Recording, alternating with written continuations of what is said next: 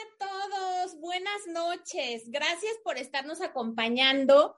Son las 8 de la noche con 29 minutos del día, martes 29 de junio, y me da mucho gusto recibirlos. Es, el, es la inauguración, es nuestro corte de listón virtual de la cuarta temporada de las charlas jurídicas, pues ya saben que aquí en este fanpage, gracias al patrocinio del Instituto Jurídico Atenea, que bueno, pues ya saben que sin el Instituto Jurídico Atenea no podríamos transmitir y bueno, pues ese es el motivo por el que estamos aquí, este, pues compartiendo con ustedes.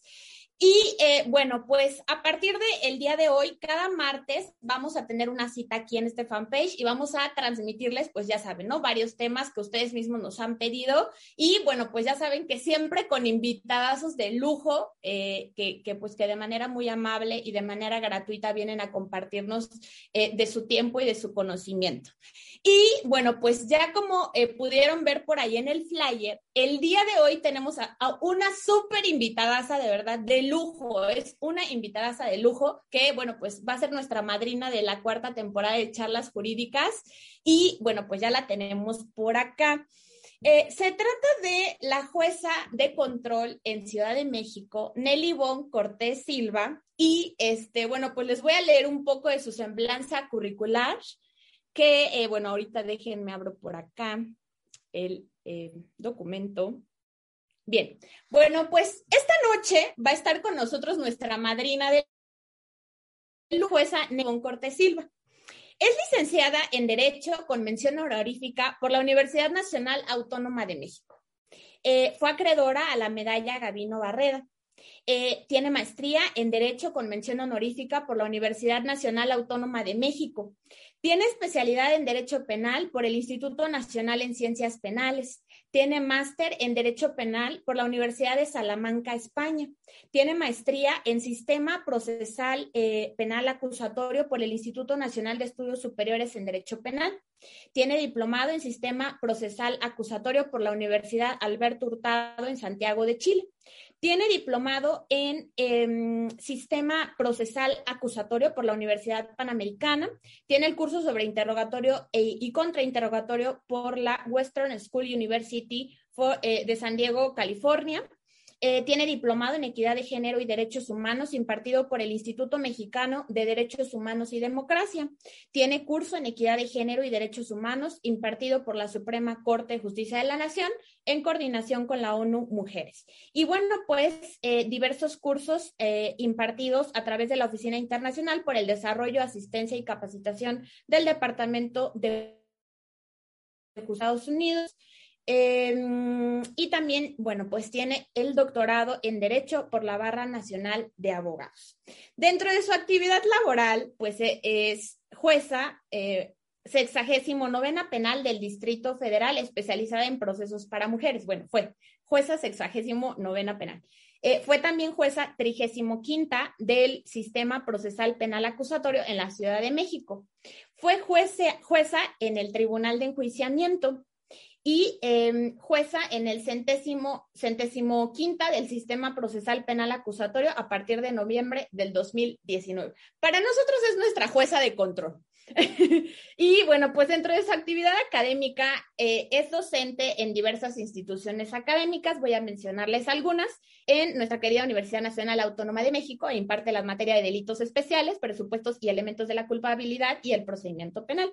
También ha impartido cursos en el Instituto de Estudios Judiciales del Tribunal Superior de Justicia de Ciudad de México, en el Instituto de la Judicatura Federal y en la Procuraduría Federal de Protección al eh, Ambiente.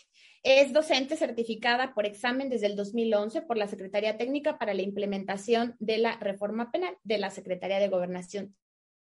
Señoría Nelly, no sé si me puede apoyar a encender, por favor, su cámara y su micrófono. Hola, señoría. Buenas noches. Muchas gracias de verdad por aceptar la invitación, eh, por compartirnos de su tiempo, eh, y bueno, pues de su conocimiento, de verdad yo la admiro mucho, la respeto y de verdad de todo corazón le agradezco que esté aquí, que haya aceptado la invitación de compartir aquí con todos los estudiantes, los abogados, los ministerios públicos, todos los que nos están acompañando en la transmisión. Gracias, señoría, y bueno, pues el foro es todo suyo. Adelante. Muchas gracias, licenciada, por invitarme y a todas las personas que nos acompañan. Bueno, el tema que abordaremos el día de hoy según se me indicó, es el tema sobre exclusión probatoria, que es un tema eh, mm, más técnico, pero mm, también es un tema mm, muy bonito de explorar. Porque a diferencia de otros temas, como aquellos que eh, se generan derivados de la audiencia inicial, a la etapa intermedia no llegan todos los asuntos. Llegan mucho menos asuntos, ¿no? Todos los asuntos pasan por una audiencia inicial, ineluctablemente, pero no todos llegan a la audiencia intermedia. A muchos no les gusta la audiencia intermedia. La audiencia intermedia es eh, sumamente técnica, salvo uno que otro acto procesal de la audiencia intermedia, casi que podríamos llevarlas sin las partes no técnicas, porque es una audiencia eminentemente técnica. Y la exclusión probatoria pues está dentro de esta eh, audiencia ¿no? tan importante. Y es un tema que a mí me gusta mucho, eh, porque lo técnico no le quita lo interesante, lo, lo bonito para mí. Pero antes de abordar este punto de la, eh, de la exclusión como tal, tendríamos que mirar que la exclusión probatoria es como la par, una de las partes eh, que subyacen de un derecho todavía más importante para, las, eh, para la persona imputada, pero en general, que es el derecho a probar.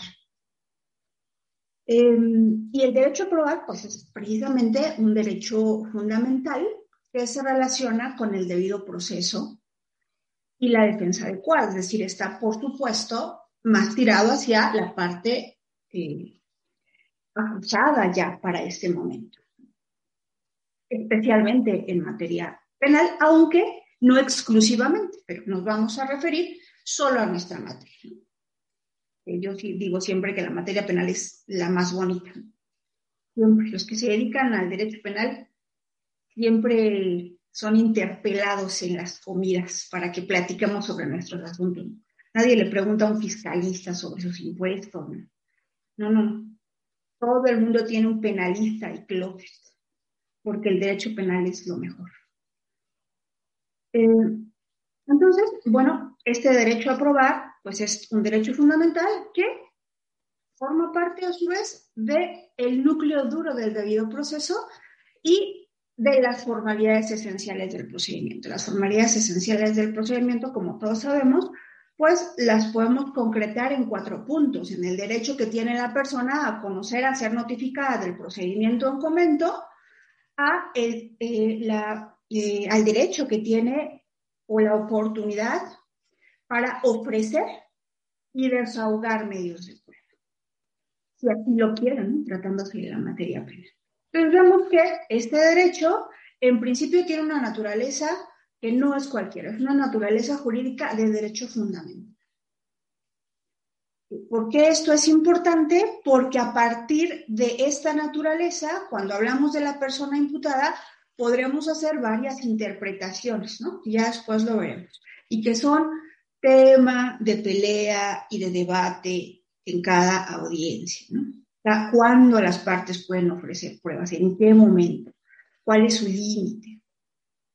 Entonces es importante considerar que este derecho a probar tiene esa connotación de esa naturaleza jurídica, de un derecho fundamental. Y que por cuanto hace a la parte imputada, la vemos derivada del artículo 20 de la Constitución en el inciso B, en la fracción 4, ¿no? donde se establece la posibilidad para la persona de que se le reciban, señala la Constitución, los medios de prueba que ofrezca. Y ya también lo podemos eh, establecer de los artículos 262 y 356 del Código de Procedimientos Penales. Este derecho también nos permite pues, eh, aportar información para esclarecer los hechos. Em, y se puede ejercer, o se puede, sí, se puede ejercer por cualquier medio, señala la ley. Aquí no habrá que confundir con la posibilidad de probar por cualquier medio, comprobar de cualquier modo. Son situaciones distintas. De este derecho también se deriva el de libertad probatoria. No solo puedes probar, lo puedes hacer por cualquier medio, pero no de cualquier modo, que son cosas diferentes. Este derecho eh, que se bifurca en la libertad probatoria no debe ser confundido con el libertinaje probatorio. Son cosas distintas.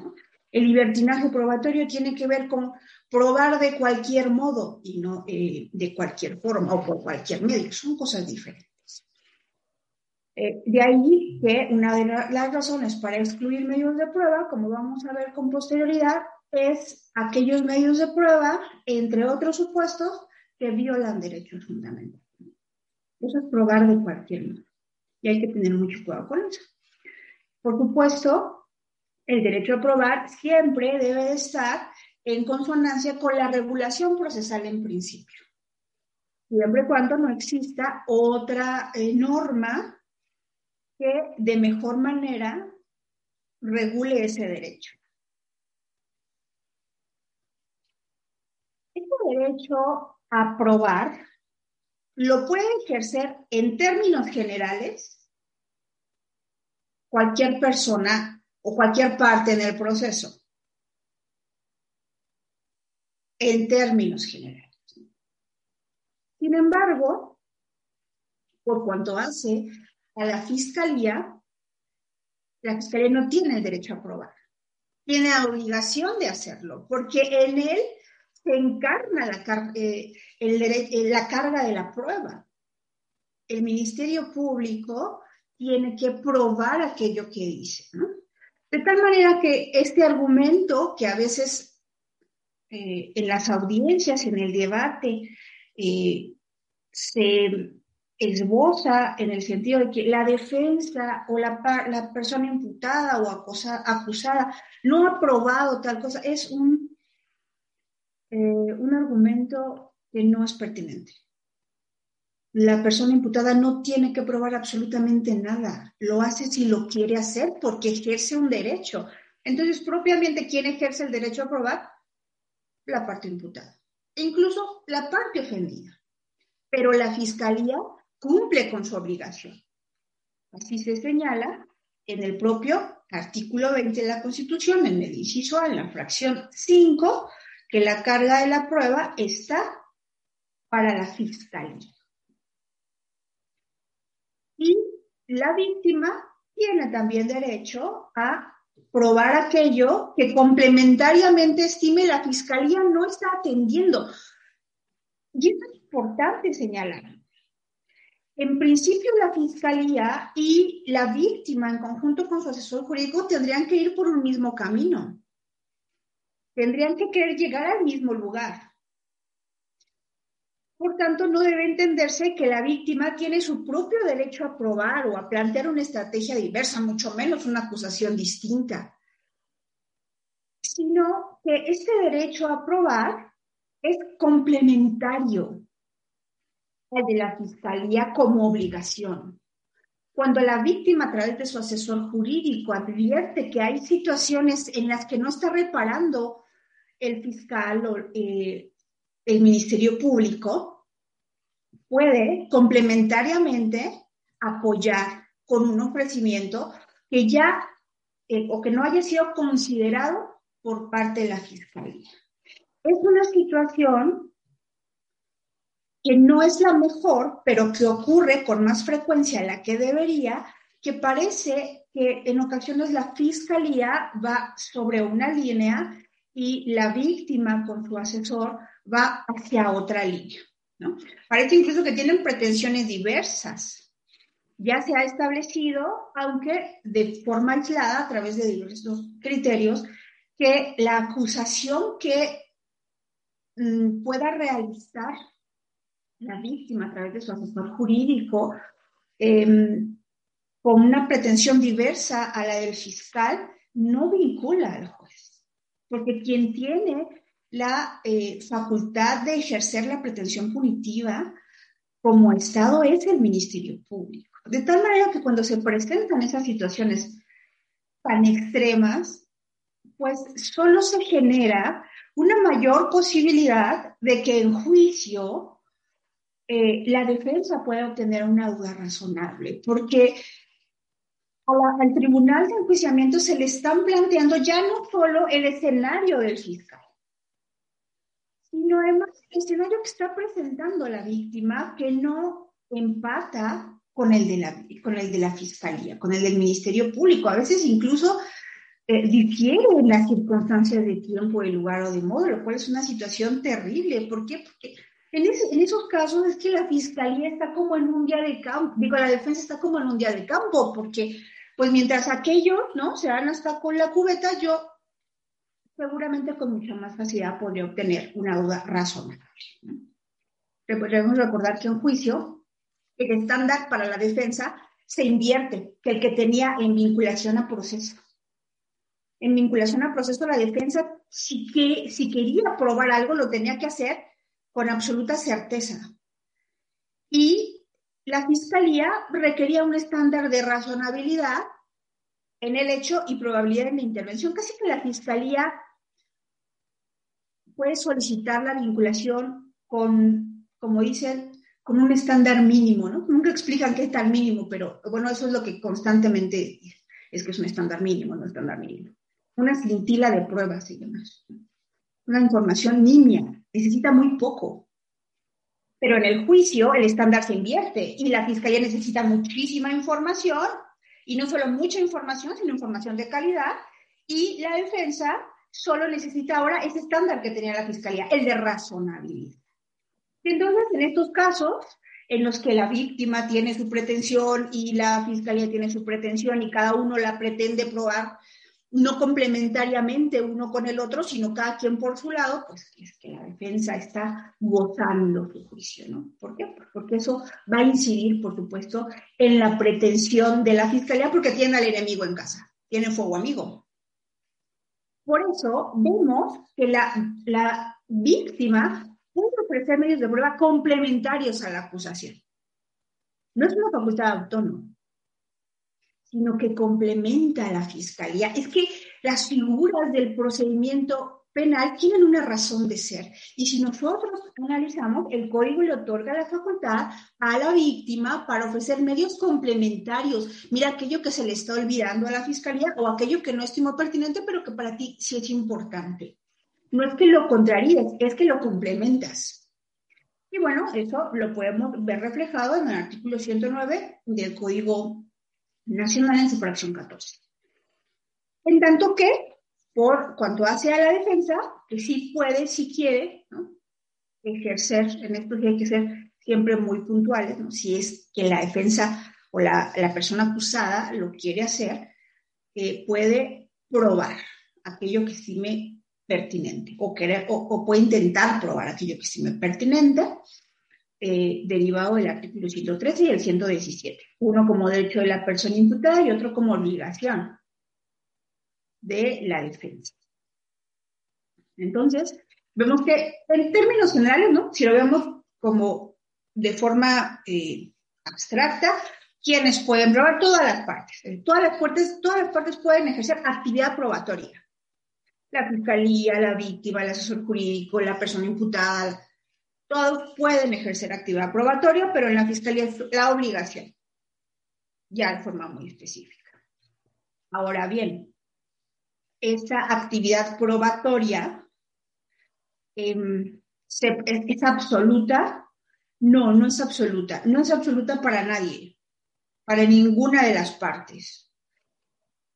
Em, las partes tienen derecho a ofrecer medios de prueba según sus pretensiones.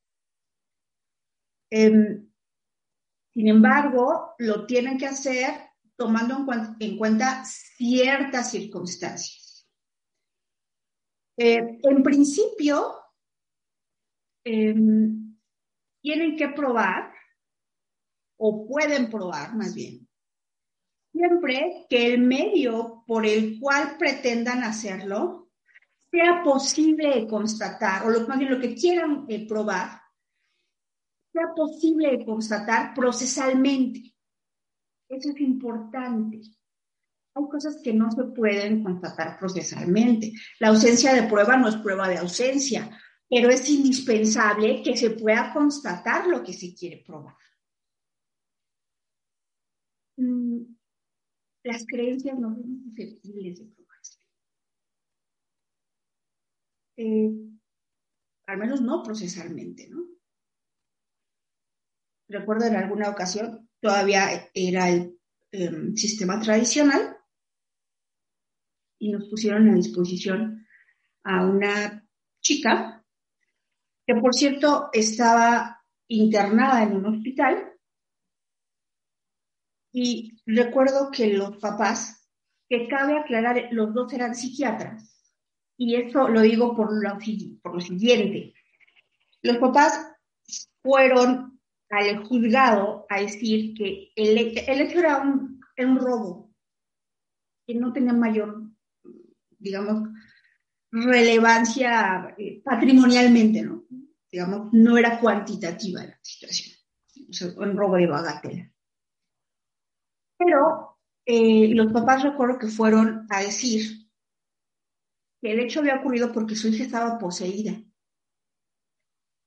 Por eso aclaro que los papás eran psiquiatras, porque claro, son científicos es que es mucho más difícil que un científico pueda creer en ese tipo de situaciones. Digo, las creencias son respetables, pero llamaba la atención que los dos papás eran médicos psiquiatras. Y entonces decían que su hija estaba poseída. Ah, pero pues hay que tomarle una declaración preparatoria, ¿no? Hasta los poseídos tienen ese ¿no? Hay que cumplir con esa prerrogativa. Y efectivamente, cuando vamos a recabar la declaración preparatoria, lo primero que veíamos en la habitación era que estaba, no sé cómo lo permitieron, pero completamente rodeada la persona de velas y de santos y porque yo pienso que tenían verdaderamente pues esta creencia de que el hecho había ocurrido, ¿no? Por esta situación. Pero es que eso no es posible de constatar procesalmente la creencia es respetable, pero procesalmente no tiene un impacto. Entonces, para ejercer esa facultad de probar, lo primero que las partes tienen que considerar es que lo que quieren probar se pueda constatar. Y puede tener un reflejo en el proceso.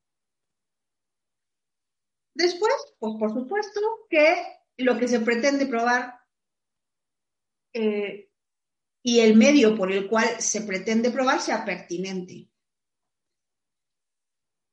Em, en ocasiones las partes ofrecen todavía esos testimonios de buena conducta para probar la bondad o la maldad de las personas. Sí creo que las personas puedan ser este, malas como Teresa o buenas como el pan, pero es irrelevante porque es que el derecho penal en esta ciudad al menos es un derecho penal de acto y no de autor. Pudo haber sido la encarnación de la Madre Teresa de Calcuta previamente, pero si cometió ese hecho, bueno, pues será responsable penalmente. Lo que haya hecho antes o lo que haya hecho después, por cuanto hace a las circunstancias del evento, no, no es relevante, no es pertinente, no es adecuado. Por supuesto, además, que lo que se quiera probar y el medio por el cual se pretenda probar tiene que ser legal, es decir, cumpliendo los requisitos de la ley, tiene que ser lícito, no debe de violar ningún derecho fundamental y tiene que ser útil. La utilidad tiene que ver con que se cumplan los fines del proceso. Y uno de los fines importantes del proceso es el esclarecimiento de los hechos. Ese es un fin muy importante, porque el esclarecimiento de los hechos hace prevalecer todos los otros fines. Cuando el hecho se esclarece adecuadamente, se protege al inocente y se evita la impunidad. Y, por supuesto, se propugna por la reparación del daño. Entonces, el medio de prueba tiene que ser además útil. Eso es lo, que en principio tienen que tomar en cuenta las partes que pretendan ejercer esta facultad de probar. Em, específicamente el artículo 346 del Código eh, de Procedimientos eh, Penales, pues nos hace referencia a lo que se espera del medio probatorio y el límite de este medio probatorio. Y lo podemos concretar en que los medios de prueba tienen que ser adecuados. Si, quisiéramos em, englobar en una sola palabra todo aquello que debe eh, caracterizar un medio de prueba para ser eficaz y eficiente, yo en principio diría que tienen que ser adecuados. ¿Qué es lo adecuado? Pues lo adecuado es lo que se acomoda a ciertas condiciones, lo que resulta más conveniente para ciertas circunstancias, lo que es apropiado para algo. Y esta adecuación la podemos además eh, dividir en que la ecuación tiende a la pertinencia, a la idoneidad, a la utilidad y a la licitud. Son conceptos relacionados, pero no son lo mismo. Mm, en principio, pues por supuesto tendríamos que decir que lo pertinente es lo que tiene relación con aquello que queremos hacer. ¿Qué queremos hacer? Probar algo en particular. la pertinencia tiene que estar relacionada con ese algo que queremos probar. Eh, si queremos hacer patente la falla de un vehículo, pues es que el medio de prueba para ser pertinente no me puede venir a hablar de la evaluación del vehículo, porque no es pertinente a lo que yo pretendo. Además, el medio de prueba tiene que ser pertinente, pero además tiene que ser idóneo. Es decir, que sirva específicamente para eso que quiero probar en específico. Y tiene que ser útil. Podremos pensar que lo pertinente, pues es lo idóneo. Y está relacionado, pero la pertinencia, como indico en mi consideración, es es adecuado para eso que pretendo, pero lo idóneo, lo, idóneo que es más óptimo. Si yo voy a ir, si yo voy a salir a un evento, pues tengo que ir vestida. Si me pongo una ropa, iré pertinentemente vestida. Si me pongo una falda y un pantalón, o si me pongo un short y una camiseta, será pertinente al principio que tengo que ir vestida. Pero si es una cena de gala, pues tendré que ir con un traje o con un vestido de gala. Y entonces, esa vestimenta será más óptima que aquella del short. Las dos eran pertinentes, pero esta última era idónea, porque es más óptima, porque es mejor, porque está más dispuesta, es más eficiente. Y además, el medio de prueba tiene que eh, ser útil. Mm, en ocasiones, en muchas ocasiones, los medios de prueba que se tienden a ofrecer son pertinentes, pero no necesariamente son los más idóneos, ni mucho menos los más útiles. Por ejemplo, recuerdo hace tiempo, ya algunos años, que en, no sé si fue en periférico, que un espectacular cayó sobre un vehículo. Y Loret de Mola entrevistó a la señora recuerdo, y la señora estaba en el hospital y a, duras penas podía hablar, pero quedó grabado el momento en el que el espectacular cae sobre el vehículo. Quiero decir que en torno a ese hecho, si se hubiese determinado que el espectacular cayó por eh, el actuar culposo de alguien, bueno, pues probablemente muchas personas hubiesen podido ser ofrecidos como testigos, porque muchas personas tuvieron conocimiento de ese hecho a través del video, que además fue un video pues que se conoció por mucha gente, viral como le dicen ahora. Eh, y entonces, las personas ofrecidas como testigos irían a hablar sobre el hecho del espectacular que cayó sobre el vehículo. Sí, ¿sería pertinente? Sí, en principio sí. Pero habría que ver si entre el cúmulo de personas que se conocieron del hecho, no es que se percataron de él, lo conocieron. Lo conocieron por el video. Si de este cúmulo de personas que conocieron el hecho a través del video, en comparación con el, el conductor del vehículo que estaba al lado, los dos son pertinentes, pero ¿cuál es más idóneo? ¿Cuál es más eficaz para, para probar cómo ocurrió el hecho o para dar cuenta de cómo ocurrió el hecho? Entonces, ¿los dos iban a hablar de lo mismo? Sí, había pertinencia en los dos, sí, pero la idoneidad le asistía más a la otra persona vamos más allá, seguramente el conductor que iba al lado de, esta, eh, de, esta, de este vehículo al que le cayó el espectacular, bueno, pues a lo mejor él va a decir, bueno, es que yo, yo cuando volteé el espectacular ya estaba sobre el vehículo, pero en realidad yo no podría decir eh, si se movió antes, si fue por el viento, pero habría un testigo que estaba en la acera de enfrente. Y entonces de esos dos testigos que se percataron del hecho, uno es más útil que el otro. De tal manera que los tópicos de pertinencia, eh, de idoneidad y de utilidad están relacionados, pero no siempre son iguales.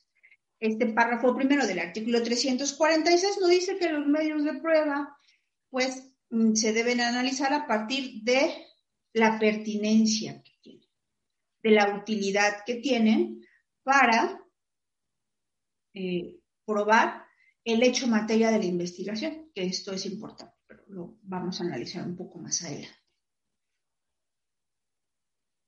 Eh, ahora bien, ¿qué se pretende con la posibilidad de que, al, de que al menos dos de las partes, me refiero a la víctima con su asesor y al imputado con o la persona imputada con su defensa puedan probar.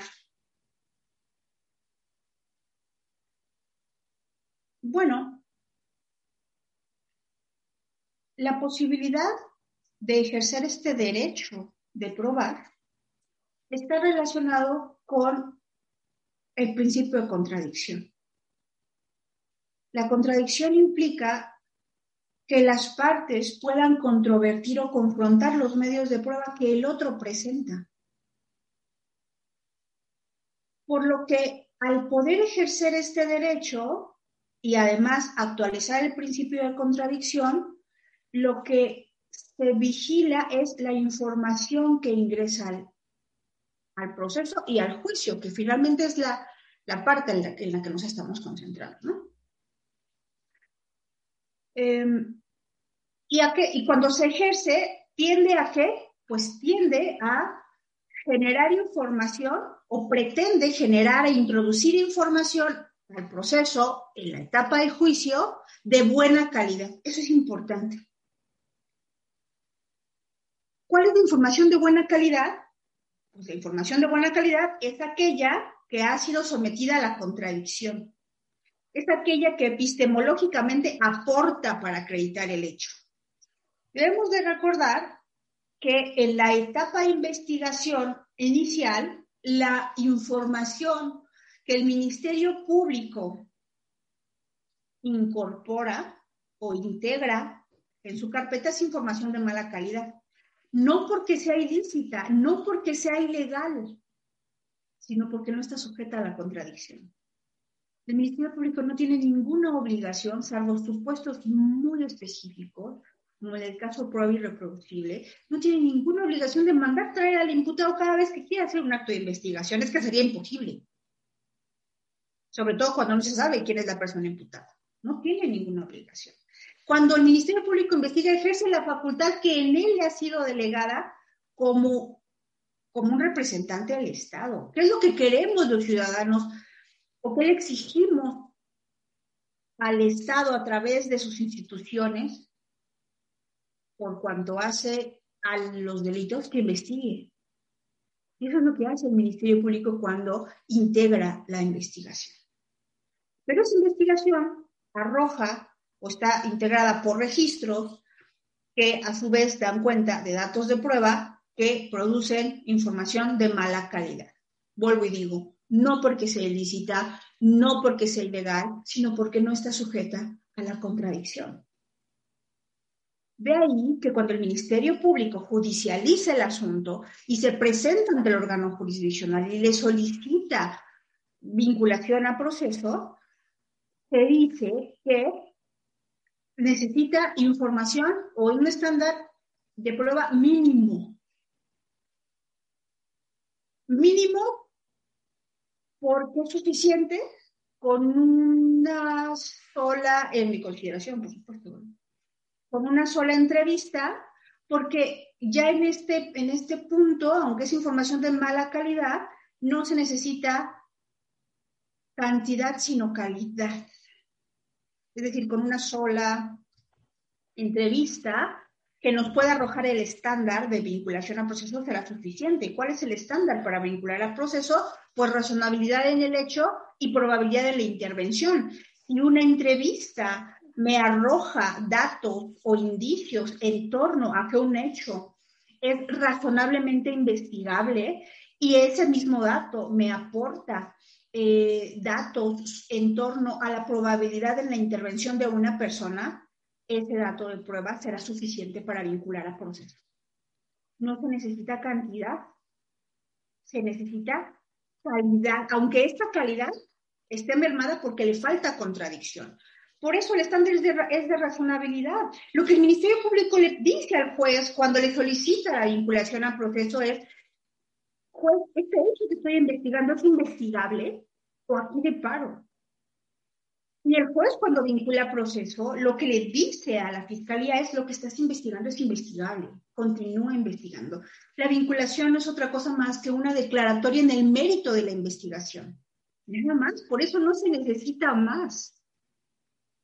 No se necesitan tres testigos, no se necesita integrar prueba legal. No, no, no, no, no con uno es más que suficiente, siempre y cuando de ese dato de prueba se desprendan indicios razonables del hecho y de la intervención probable, nada más.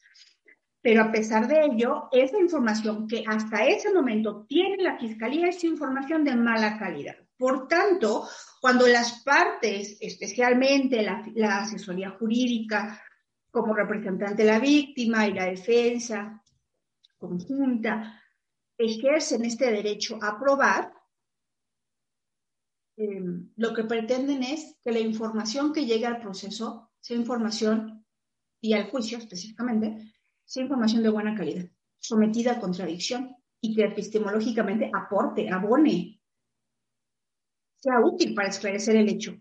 De cualquier manera en que se tenga que esclarecer. El esclarecimiento de los hechos no tiene que ver con que sea adecuada la pretensión de la fiscalía o adecuada la pretensión de la defensa, sino que esclarezca el hecho, que dé luz entonces, eso es lo que se pretende.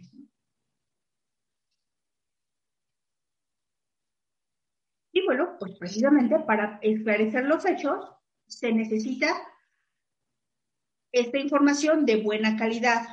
La información de buena calidad, como indico, es aquella que está sometida a contradicción, pero además cumple los estándares de calidad. ¿Cuáles son los estándares de calidad? Pues es información que no violenta la ley, que no violenta los derechos fundamentales de las personas, que no es inútil y que es adecuada para lo que se pretende probar. ¿Por qué esto es importante? Porque si se incorpora información que no cumpla con estos requisitos, se corre el riesgo de que no se pueda esclarecer el hecho de forma adecuada. Que exista un vicio en la información y que el tribunal de enjuiciamiento pueda resolver con base en un error que le fue producido a través de la información. De ahí que existan las prohibiciones probatorias, que finalmente derivan en la exclusión de prueba.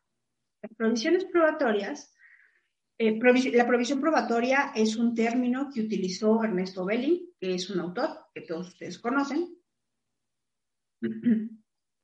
y que a él se le atribuye el uso de estas, eh, de, esta, de este término. Y tenía que ver con, o se refería a la prohibición probatoria como una limitante en la averiguación de la verdad. Cualquier, cualquier connotación que le den a la verdad, no voy a entrar en ese punto en este momento. Vamos a darle la connotación de esclarecimiento de los hechos, para ubicarnos en la descripción legal, o al menos que la constitución previa. Entonces, lo que Belling señalaba como una prohibición probatoria era algo que producía un límite a la averiguación de la verdad. Porque lo que se señalaba es que en el proceso penal la verdad no debe ser encontrada a cualquier precio. Esa es una frase que el Tribunal eh, Federal Alemán utiliza mucho en sus sentencias. La verdad no debe ser hallada a cualquier precio. Esto tiene que ver con que el Estado tiene una superioridad moral en relación con los ciudadanos. ¿Qué significa? que al menos en un nivel del deber ser, el Estado debe ejercer sus facultades de forma racional, de forma debida y de forma adecuada. El Estado no se puede bajar al nivel de un ciudadano que viola la ley, porque entonces no tiene esa superioridad moral que le debe ser intrínseca. ¿Cómo le vas a exigir a los ciudadanos que se comporten adecuadamente, que respeten la ley? Y tú como Estado eres el primero que ejerces inadecuadamente tus facultades, ¿no? Es como el papá que le prohíbe fumar al hijo y es el primero que se aventa una casetilla diaria. ¿no? Es un poco eso. Eh, claro, además, este concepto tendía o tiende a proteger la información para que esa verdad o ese esclarecimiento de los hechos que se pretende encontrar se encuentre de forma o se obtenga de forma eficaz y eficiente. Que no esté distorsionada, que no sea, eh, una declaratoria que la autoridad pueda eh, realizar a través de informaciones incompletas, indirectas, distorsionadas, incorrectas, y que generen, por tanto, una falsa percepción en el tribunal de enjuiciamiento que declare algo que no se corresponde con los hechos esclarecidos, porque en realidad nada se esclareció. Em, además, estas provisiones probatorias, pues claro, tienden a mantener los fines que constitucionalmente siempre se pretenden a través del proceso penal. Que es, en el caso de México, pues proteger al inocente, evitar la impunidad, porque si obtenemos información distorsionada, podemos condenar a un inocente podemos decretar la libertad de alguien que sí es responsable.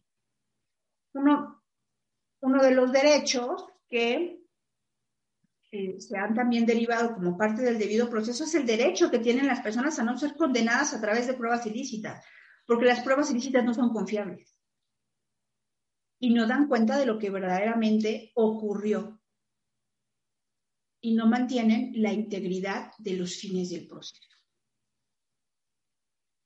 Claro, esta regulación que, o esta eh, terminología que se genera pues, en Alemania, entenderemos todos que deriva de los excesos que en el derecho penal alemán existió, existieron, ¿no? A partir de ahí, pues claro que han sido mucho más cuidadosos en generar criterios para evitar el abuso en el ejercicio de la autoridad, ¿no? Esto, las prohibiciones probatorias, el principio de razonabilidad derivan del derecho penal alemán. Eh, de ahí que, en principio, tenemos prohibiciones para producir prueba. Estas prohibiciones para producir prueba están eh, dirigidas preponderantemente a la autoridad que investiga, el Ministerio Público. Ministerio Público, Fiscalía, no puedes em, obtener pruebas en torno a ciertos tópicos, sobre ciertos temas, por ejemplo, ¿no? Hay provisiones probatorias para producir pruebas sobre ciertos temas. Por ejemplo, el Ministerio Público no puede producir prueba respecto em, en delitos eh, de naturaleza sexual no puede producir prueba respecto de la vida sexual de la víctima. Es un tema prohibido, no es una prohibición probatoria. No puede utilizar los antecedentes generados en el proceso de salidas alternas, por ejemplo, de un procedimiento abreviado que finalmente no se autorizó, para generar prueba, para tratar de generar en el tribunal de enjuiciamiento convicción de que sí lo hizo. Mira, es que tan, lo hizo que ya iba a aceptar un procedimiento abreviado, lo que pasa es que no se lo aceptaron. No, ese es un tema que no se puede eh, utilizar para generar prueba. También existe la prohibición para producir prueba a través de ciertos medios o de ciertas fuentes. No se puede utilizar al testigo que tiene el derecho a no declarar porque tiene en su favor el secreto o el parentesco con la persona. Tú no puedes traer a este testigo ¿Por qué? Porque ellos tienen en su favor este derecho a no generar información en el proceso, o porque tienen una obligación con la persona imputada, o porque tienen un vínculo con él, y el vínculo que tienen los familiares con la persona imputada es una extensión del derecho a la autoincriminación. No puedes traer este testigo a que genere información porque es una fuente que no está disponible para ti todos los testigos tienen la obligación de aportar la información que conozcan, que sepan respecto de un hecho, ¿no? Esto es importante, hacérselo saber a los testigos. Usted no está haciendo el favor de proporcionar información al proceso, usted cumple con su obligación. Sin embargo, cuando se trata de estas personas, tienen esta, eh, esta protección procesal y solamente cuando no quieren ejercer ese derecho, pues pueden insertarse al proceso para eh, fungir como fuente de prueba. También tienen prohibición para utilizar ciertos medios probatorios, métodos probatorios, ¿no? Aquí es lo que decimos, se puede probar por cualquier medio, pero no de cualquier modo. Y esto tiene que ver con los métodos. No se puede obtener información a través de tortura, o coacción o amenaza, ninguna de sus variantes, ¿no?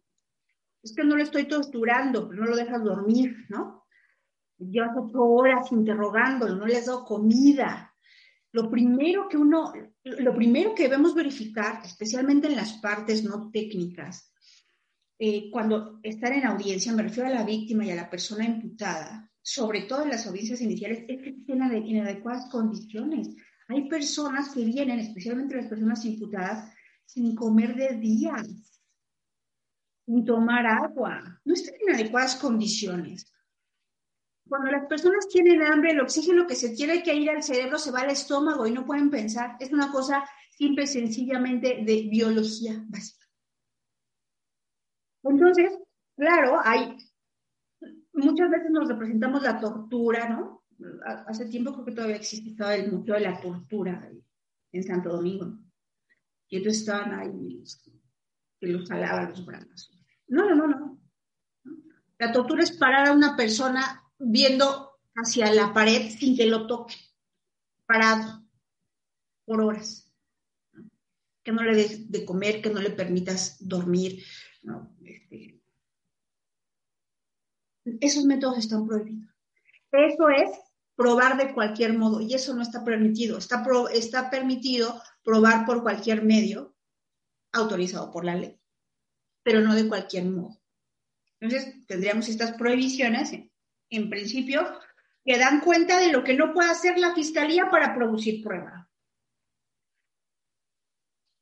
Y tenemos también las prohibiciones que atienden a la autoridad judicial. Hay, existe información que en tratándose de la, de, la etapa, de la etapa intermedia, de la fase oral de la etapa intermedia, el juez de control tiene que ser cuidadoso en no permitir que cierta información le sea presentada a través de los testigos al tribunal de enjuiciamiento que al final lo va a poder utilizar.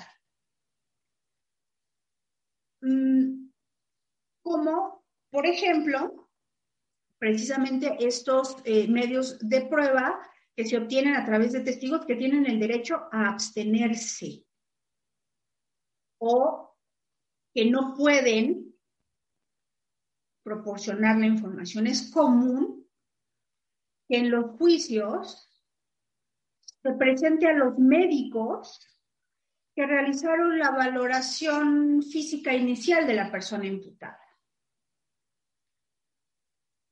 Em, los que elaboraron su certificado médico. Pero es que estas personas tienen la obligación de preservar esta información, que es una información sensible, porque esos médicos se convierten en terceros obligados y no pueden proporcionar la información que obtuvieron sin autorización de quién es el titular de esa información, porque toda la información médica no solo forma parte de los datos personales de la persona, sino muy específicamente es información confidencial que además tiene la categoría de información sensible, que forma parte de su intimidad y que si no está autorizado el médico por parte de la persona imputada para dar cuenta en el tribunal de enjuiciamiento de esa información, no la puede dar. Punto. Para eso existe el consentimiento informado, para eso existe el relevo de, eh, para dar cuenta de esa información. Y es muy común que se presenten a los médicos para que den cuenta de esa información porque hay, un certificado en la investigación. Pues sí, pero que existe el certificado y en el certificado se haya dado cuenta de cuál era em, el estado físico que tenía el imputado en ese momento de la valoración, no le autoriza de ninguna manera al médico a proporcionar en juicio esa información, porque es información sensible, no que no sea eh, autorizado por la persona imputada. Y solamente hay dos formas de obtener esa información, o porque se autorizó o porque es pública, no lo es, o, em, eh, ah, perdón, tres, y además porque exista una em, orden judicial. Y lo mismo ocurre en las, em, con la información de las personas que por alguna situación de salud mental son determinadas como personas inimputables en las audiencias. Y entonces se manda a llamar a un psiquiatra para que nos diga cuál es el estado de salud mental de la persona, cómo es que eh, esta situación de salud repercute en su posibilidad de ejercer sus derechos. Em, y todos escuchamos la información que nos da el médico, psiquiatra, en muchas ocasiones sin tomar en cuenta a la persona imputada, sin pedirle autorización para conocer esa información y sin que exista una determinación judicial. Es información que es sensible, que pertenece al ámbito privado de la persona imputada y que, claro, podemos pensar, bueno, es que es una persona inimputable que puede ser que ni siquiera esté en condiciones de otorgar consentimiento. Entonces el juez tiene que liberarla para los efectos de esa audiencia y poder ordenar los ajustes razonables en ese momento. Pero es que lo damos como por hecho y entonces pasamos al psiquiatra a que nos platique de todo lo que le dijo la persona imputada, toda la, toda la información que obtuvo en ese momento. Esa información, eh, digamos, mm, sin que se haya liberado o sin que se haya obtenido la autorización, es información Es información que no se puede utilizar porque los médicos tienen la obligación de guardar el secreto de toda aquella información que médicamente obtengan con motivo de su profesión. Y es algo que tenemos como un poco descuidado. ¿no? Entonces, esas prohibiciones estarían tendientes a que la autoridad no pueda utilizar esa información. Y por tanto no puedan ser sujeta de valoración como parte de la sentencia. El tribunal, el em, juez de control en la etapa intermedia, en la audiencia intermedia, tiene que vigilar que no llegue esta información al tribunal de enjuiciamiento porque aunque la escucha no la va a poder utilizar. Habría que verificar ese tipo de eh, circunstancias. Bueno, pero ya muy propiamente, el Código Nacional de Procedimientos Penales, en el artículo 346, nos abona, nos aporta, eh, digamos, las reglas para excluir medios de prueba, que en este caso serían nuestras prohibiciones probatorias. Si nosotros analizamos el contenido de este artículo 346, podríamos derivar, en principio, que la regla para la admisión de pruebas en este sistema es prueba ofrecida, prueba admitida. Y esta tendría que ser la. Em, ¿Por qué podríamos derivar esta regla? Porque sin información no se pueden esclarecer los hechos. Lo que necesita el tribunal de enjuiciamiento es información porque no obstante que algunas personas creen que los jueces tenemos un snorkel que nos permite intuir la información, no lo tenemos y no podemos incorporar información. Eso está prohibido. El conocimiento privado del juez no hace prueba. ¿Qué necesita el tribunal de enjuiciamiento? Información. Por tanto, la regla es prueba ofrecida, prueba admitida. Algo que se surta alguno de los supuestos de exclusión del delito. De hecho, esta regla tiene sentido porque incluso si analizamos las razones para excluir, son bien poquitas. Son cuatro razones para excluir, muy poquititas. ¿Por qué son poquitas? Porque el legislador parte del supuesto de que las partes procesales tendremos la sensatez de ofrecer la mejor información con la que contemos. Y no todo el tinglado de información que podemos derivar de una investigación, ¿no? El, informe de modus vivendi, que, dice que no obtuvo ninguna información. Entonces, claro, se parte de un supuesto de sensatez en las partes y de que ofrecerán la información, o más bien los medios de prueba, que aporten la mejor información y que le permitan probar de mejor manera. Hay, supuestos en los que se tiene tanta información, toda se considera pertinente, y aquí es donde hay que derivar lo pertinente, lo idóneo y lo más útil. Y ofrecer lo que epistemológicamente me va a ser mucho más útil para sustentar mi pretensión. Recuerden en este caso de O.J. Simpson, no se ofreció toda la información que tenía la fiscalía. Incluso la fiscalía decía que tenía tanta información, no solo pertinente, sino idónea, que no la presentó toda. Presentó la información o los medios de prueba para producir la información que estimó más idóneos e, y útiles. ¿no? Presentó el guante, presentó la sangre, presentó lo que consideraba ¿no?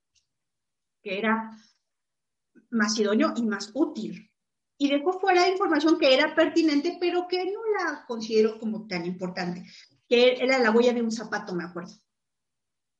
Eh, eh, esa, información o, eh, de la huella del zapato permitió que en el asunto civil esta persona fuera condenada por ese mismo hecho, pero en la, en la, en la, en la vía civil.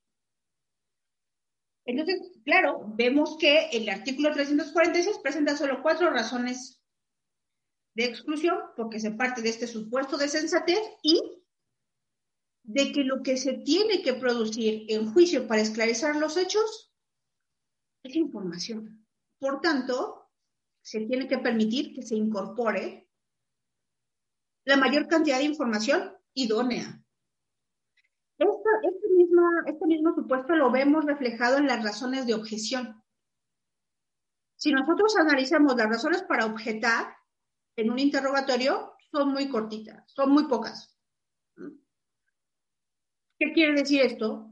La información tiene que fluir y que se le tiene que proporcionar al juez. Por eso solo es objetable lo que es conclusivo, lo que es irrelevante, lo que es impertinente, lo que es argumentativo, lo que es ambiguo, lo que ofusca, lo que ofende. Poco. Lo sugestivo en el contrainterrogatorio. Pero son pocas razones para excluir. ¿Qué nos dice esto? Que la información tiene que fluir y tiene que ingresar al proceso pero no toda, no cualquiera, no la que sea, la idónea, la pertinente, la más útil. Y entonces de ahí, pues vemos que tenemos estas, eh, eh, estas razones para eh, excluir aquello que se considera que no va a abonar al conocimiento ni al esclarecimiento de los hechos, ¿no? Ya decíamos, por ejemplo, em, tanto las razones de exclusión de prueba como las razones para objetar, que todas tienden a lo mismo, generar información, eh, se, se, han estructurado con base en el conocimiento que se espera del testigo. Podemos advertir tres tipos de conocimiento, el conocimiento de intuición, el conocimiento de percepción y el conocimiento científico. Preponderantemente se requiere el conocimiento de percepción, ¿no? Lo que el testigo vio, lo que el testigo olió, lo que el testigo sintió, lo que el testigo escuchó, el conocimiento de percepción. El conocimiento científico, bueno, pues cada vez eh, es más importante para los procesos penales. El que no el, conocimiento que no, no, se permite incorporar al proceso penal porque no abona al conocimiento es el, es el de intuición. Por eso las creencias, ¿no? Eh, estas, eh, estas, eh, esta información derivada de las opiniones, de las creencias, de las intuiciones de las personas, no se permiten porque no abonan. ¿no? Recuerdo hace un tiempo, en un asunto de secuestro, donde la esposa viene a presentar declaración y recuerdo que decía que no pagó el rescate porque ella sabía que su esposo ya estaba muerto y que sabía, y cuando la defensa le pregunta, yo no sé si, si antes no, no preparó al testigo, preparó, no leccionó, son cosas distintas, ¿no? Preparar es instruir en torno a la naturaleza de la diligencia, no aleccionarlo. Yo no sé si no lo preparó en ese sentido, pero cuando le pregunta cómo sabe usted, cómo sabía usted que su esposo ya estaba muerto, ella dice, ah, porque yo vi que a mi casa eh, se paró una mariposa negra, ¿no? De esas como grandotas así. Y entonces yo sabía que mi esposo ya se había muerto. Bueno, pues nuevamente es una creencia respetable, pero que en nada abonaba lo objetivo que debe de tener la información en la que se funde el tribunal de enjuiciamiento para sentenciar a una persona, ¿no? La defensa, en torno a eso, algo que preguntar, pues nada. Va a preguntar yo a la señora sobre sus creencias. Eso no abona. Mm. Pero fuera de estos supuestos, lo que hay que permitir es que la información fluya. Entonces, en torno a estos supuestos de exclusión, eh, como ya habíamos dicho al inicio de esta conversación, los medios de prueba que se admitan tienen que ser adecuados. Y son adecuados, como ya dijimos, los pertinentes, que además son idóneos, útiles y lícitos. ¿De dónde parte la inadecuación? Pues de lo que no es pertinente, es inidóneo, es inútil o es ilícito. Entonces, la regla general que prevé el párrafo primero del artículo 346 para excluir prueba, porque presenta una prohibición probatoria, son los medios de prueba que no son pertinentes. Y no son pertinentes porque no están relacionados con los hechos materia de la investigación y además porque no son útiles, así señala este párrafo primero. No están relacionados directa o indirectamente con los hechos materia de la investigación y son inútiles. No sirven. traer un testigo para que me hable de sus creencias, será curioso para el tribunal, ¿no? Me va a servir para practicar después en una clase sobre las creencias de las personas, pero epistemológicamente no va a aportar nada al proceso. El tribunal de enjuiciamiento no va a poder utilizar esta información para decir que entonces eh, en el momento tal, ¿no? El día tal, a tal hora, la persona ya había sido privada de su libertad porque la esposa lo intuía, ¿no? Por supuesto que no. Mm, y bueno, tenemos entonces esta primera regla general que se deriva de este artículo 346 y después señala cuatro razones de exclusión muy específicas. La primera es, serán excluibles em, los medios de prueba que dilaten, es decir, que afecten la celeridad del proceso y la economía procesal. Retrasan el juicio.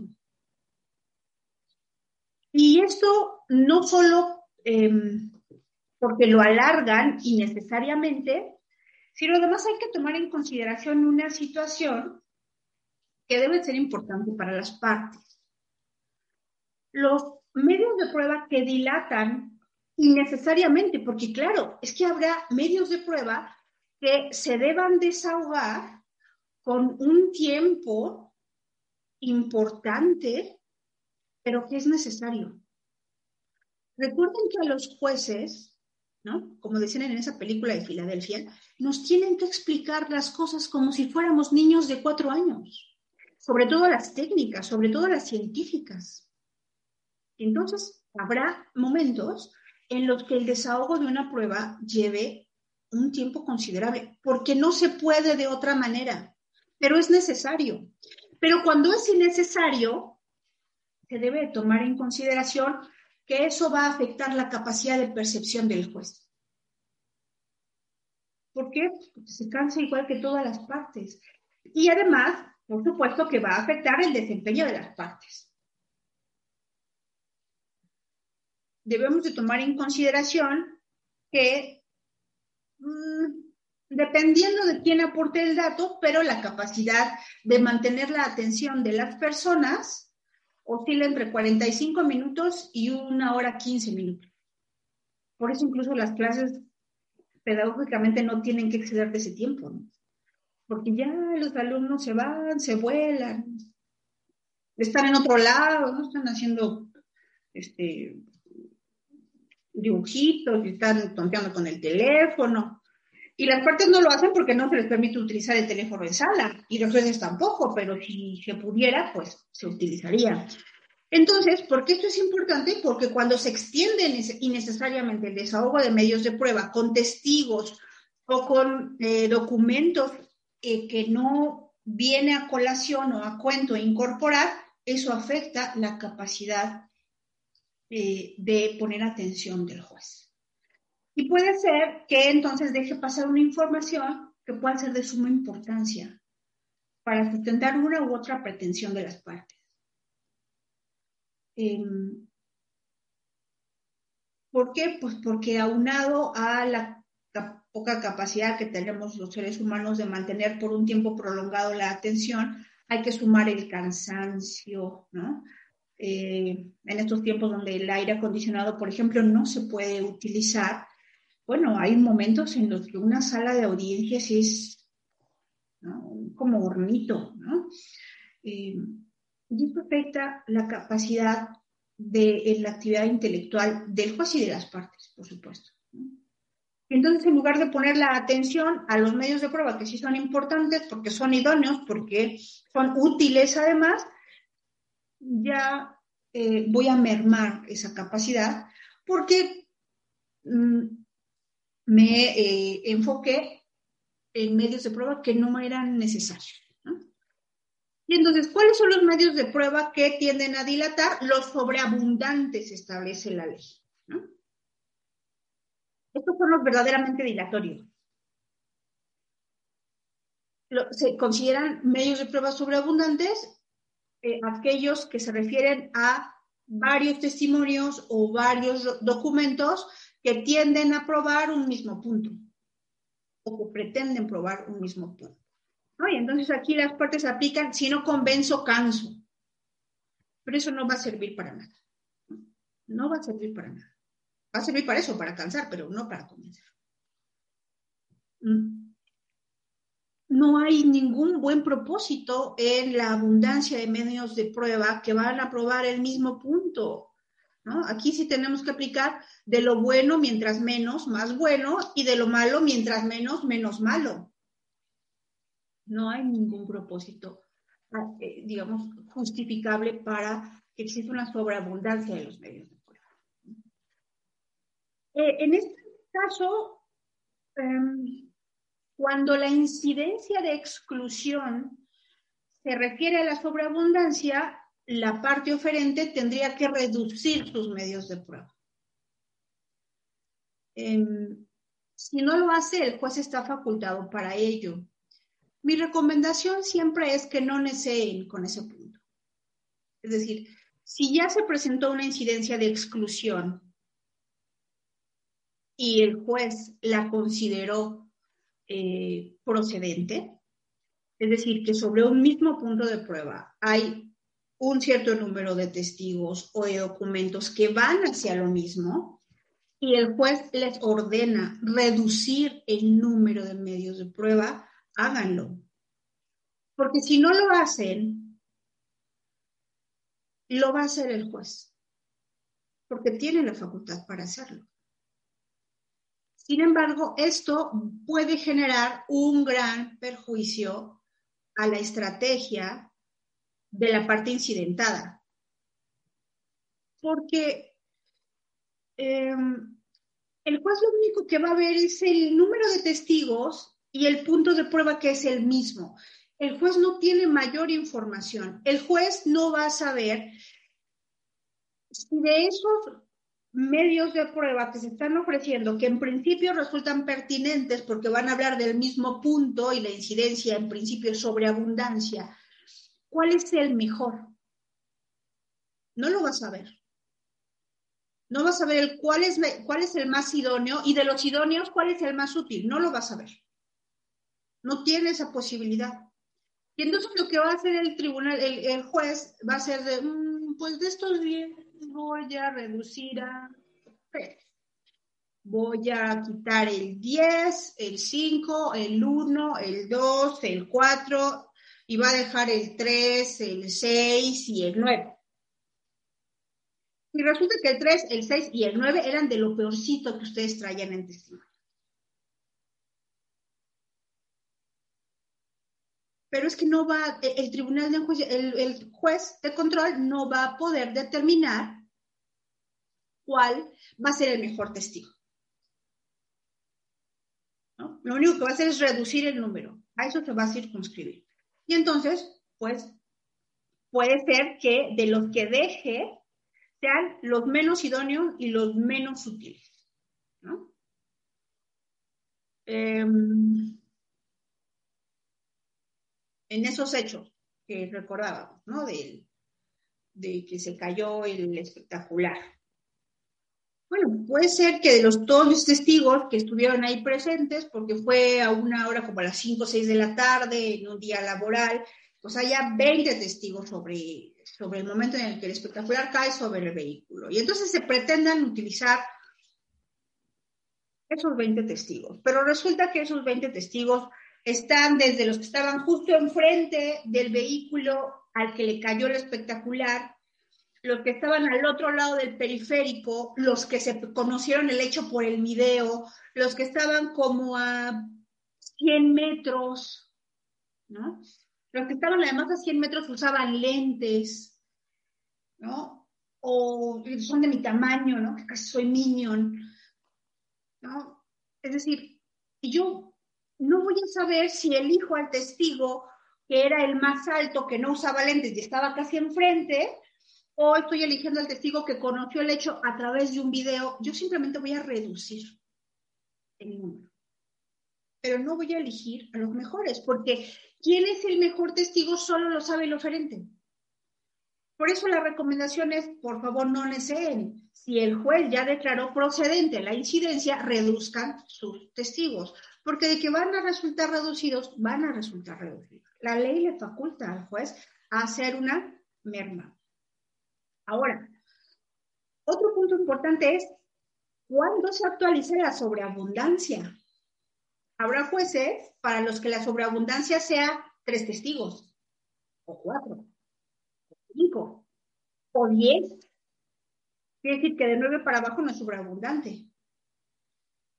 Bueno, pues eso es, dependerá de cada juez. Lo importante es que lo podamos justificar. Lo que importa de las determinaciones de los jueces es que podamos explicar nuestra determinación y en la medida de lo posible tratemos de generar adherencia a nuestras resoluciones, como convenciendo de la mejor forma. ¿De qué dependerá? Pues del criterio de cada juez, ¿no? recuerdo el Código Federal de Procedimientos Civiles permite, permite, o permitía, permite creo, utilizar para cada hecho, para probar cada hecho hasta cinco testigos. Para cada hecho. Pero eso, pues no es, digamos, no tenemos una regla así, porque hay pocas reglas en el procedimiento acusatorio, en el Código Nacional. El Código Nacional está preponderantemente eh, regulado a través de principios más que de reglas. Y el principio más importante que debemos de tomar en consideración que no está previsto en el código, pero es el que siempre debe regir no solo la actuación de las partes, sino por supuesto la actuación de los órganos jurisdiccionales, es el principio de razonabilidad. Eso es importante. Y entonces tenemos que explicar para cada órgano jurisdiccional por qué se surge la sobreabundancia. En principio podríamos tomar una regla de hace tiempo a través de la cual se generaba prueba legal, que era a partir de dos testigos en adelante. Cuando había dos testigos, se generaba prueba legal. Incluso en el sistema tradicional, para poder dictar una formal prisión necesitábamos dos testigos de un hecho, porque imputación contra negativa era libertad. Ese es un dato. Puede ser que para el órgano jurisdiccional, a partir de dos testigos, dos testigos son suficientes. Si, podemos, si, quisiéramos tomar un punto, el código de Hammurabi requería, ¿no? Para la prueba legal, dos testigos de un hecho. ¿Mi consideración cuál es? Mm, en principio que sí, dos testigos, buenos testigos, son suficientes para aportarle al tribunal de enjuiciamiento información de calidad más que suficiente. Sin embargo, también hay que considerar que si algo ocurre con alguno de esos dos testigos, ya solo tendremos uno, como los perritos. Puede ser que esa información, que ese testigo solito vaya a abonarle al tribunal de enjuiciamiento no sea suficiente. Entonces, en principio, para mí tres testigos no es sobreabundante. ¿Por qué? Porque pueden ocurrir, puede, las, las, fatalidades ocurren. Puede ser que el testigo muera intempestivamente, puede ser que lo abduzcan los extraterrestres, que lo secuestren, que esté pariendo en ese momento. Pueden pasar muchas cosas. Y entonces al menos quedaremos con dos testigos. Sin embargo, en estos momentos, en esta situación de salud existente, la realidad es que no es tan imposible que más de un testigo no esté disponible para el, para el juicio. De tal manera que mi consideración por estas circunstancias de salud existentes ha variado a considerar que incluso cuatro testigos no son sobreabundantes. Porque puede ocurrir una fatalidad de las que ya todos conocen. Es muy común que ahora, cuando se cita a juicio, los testigos no estén disponibles entre otras razones porque murieron. Y bueno, mi consideración es que hasta cuatro testigos no los considero como sobreabundantes. Em, pero bueno, eso es por esta situación actualmente, ¿no? En términos generales, mi consideración es que dos testigos son suficientes. Admito uno más. Me dirá alguien que en términos generales, no si, si no estuviéramos en esta situación, alguien me dirá, bueno, lo que pasa es que pues sí, puede ser que uno muera, pero eh, pues a otro puede, no sé, ya no estar disponible, desaparecer. Ya cuando una persona es para con mala suerte, pues ya tampoco podemos prever ese tipo de circunstancias, ¿no? Sino eh, solo lo que es razonablemente previsible. Ahora, la sobreabundancia está prevista para testimonios y documentos. Y eh, hay quien considera que la sobreabundancia no se puede generar en tratándose de peritos, porque no están expresamente contemplados como parte de la sobreabundancia. Mi consideración es que no es así, porque mm, los peritos son una variante de los testigos. Es decir, en el proceso penal tenemos los testigos legos, es decir, los que han conocido el hecho, como cualquier persona, los testigos con conocimientos especiales, los testigos expertos y los peritos, que también son testigos. Entendiendo al testigo como aquel, aquella persona que puede producir información idónea para esclarecer los hechos. Y un perito puede producir información idónea para, para esclarecer el hecho. Em, por tanto, no me parece que fuera tan importante que se hiciera la distinción entre la o respecto a la sobreabundancia para testigos, documentos y peritos, porque los peritos son una variante de los testigos. Y además, porque los testigos legos salen gratis, pero los peritos no. Es muy poco común que existan muchas periciales en torno a un punto el máximo número de periciales que yo he conocido sobre un punto son tres. Y ya son muchas. Y es excepcional. Normalmente existe un peritaje cada una de las partes porque se necesitan conocimientos especiales, porque normalmente, salvo que sean oficiales, bueno, pues tienen un costo para las partes. Y los testigos legos no, ¿no?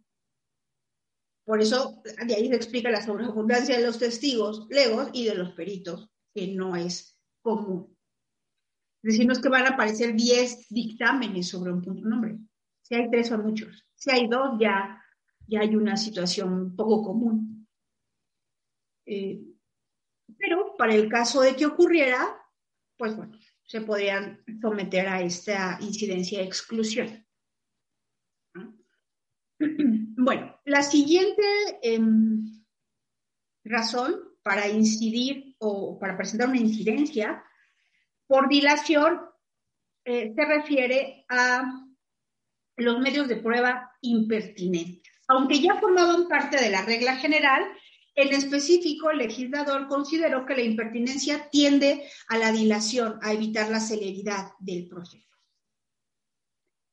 Em, ya hablamos, no voy a abonar, pero la pertinencia tiene que ver con que se relacionen estos medios de prueba, en principio, con los hechos materia de la investigación.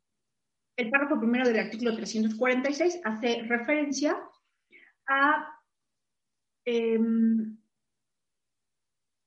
a que estén relacionados con el objeto de la investigación. Y esto es importante porque esta, esta pertinencia tiene que entenderse no solo relativa al objeto de la investigación, sino más bien a los hechos controvertidos. Porque si circunscribimos la pertinencia a los hechos objeto de la investigación, todo lo que ofrezca la defensa va a ser impertinente porque no es el objeto de la investigación en principio. Es la respuesta al objeto de la investigación. Entonces, más bien tenemos que entenderlo un poco más ampliamente referido a los hechos controvertidos. ¿Para qué? Para no generar impertinencia en los que pueda ofrecer la defensa. Mm, lo, evidente, lo, pertinente se puede entender como eh, cualquier medio de prueba que produce información que hace más probable el hecho puesto en consideración, que abona a generar probabilidad en el hecho. También puede referirse a situaciones tendentes a abonar o disminuir la credibilidad de un testigo, e igualmente será pertinente. ¿Por qué? Porque quiere incidir en el punto de la controversia. Es decir, los medios de prueba que se consideran pertinentes por ser adecuados al hecho controvertido, a los hechos controvertidos, también los pueden afectar afectando la fuente que va a generar. Entonces, si el testigo no es creíble, claro que si yo traigo a colación, por ejemplo, Estos, eh, estas situaciones que ahora están muy en boga, yo nunca lo he visto, pero podría ser un dictamen relativo a conocer la psicología de determinado testigo para abonar o mermar su credibilidad en principio se podría considerar impertinente porque no va al punto de la investigación o de la controversia. No, es que no quiero afectar la controversia de forma directa, sino de forma indirecta, mermando la credibilidad del testigo. Porque la psicología del testimonio no tiene que ver con la veracidad, tiene que ver con qué tan creíble, tan confiable es ese testigo. Ya el juez que tú sepas que ese testigo no es confiable, lo analizas y lo valoras con toda la restante información que tienes. Entonces, la pertinencia también eh, está relacionada con aquellos medios de prueba que no pretenden incidir sobre el punto directamente, sino de forma indirecta a través de sus fuentes, como en el caso que indico. Em, otra variante que tenemos que analizar en torno a la pertinencia es su materialidad y su relevancia. Mm, los medios de prueba son materialmente pertinentes porque están relacionados con los hechos de la controversia. Y también eh, se tienen que analizar desde el punto de vista qué tan relevantes van a ser respecto al punto controvertido. Eh, ¿Qué tanta fuerza probatoria o alcance probatorio le va a poder otorgar el tribunal de enjuiciamiento? Y esto tiene que ver con no solo que sean pertinentes, sino además que sean idóneos y útiles. ¿no? Que sean adecuados para un punto, que lo prueben de mejor manera y de forma más eficiente. Es decir, voy a ofrecer a mi mejor testigo, no solo al que conoce del hecho, sino al que estuvo más cerca, al que lo presenció de mejor manera, al que físicamente estaba en mejores condiciones, para darle cuenta al tribunal de eso que conoció. Y entonces el tribunal le va a poder otorgar mayor alcance probatorio porque debemos de recordar que la pertinencia solo es el presupuesto para que una información pueda ser útil, pero no nos den automático el alcance probatorio que el tribunal le pueda otorgar. Dependerá eh, de eh, la información que produzca ya en la audiencia. Es decir, qué tan idóneo es el, el testigo, cómo reproduce lo que percibió, ¿no? Eh, cómo es que eh, evoca su recuerdo, cómo se lo pone en conocimiento al tribunal de enjuiciamiento. Toda esa información pues incidirá en el alcance que le puede otorgar el tribunal, aun cuando de entrada lo que vaya a declarar sea pertinente, pero eso no es suficiente, ¿no? Esa es la condición necesaria, pero no suficiente para que se genere un alcance probatorio como el que se pueda pretender. Mm, bueno. Mm,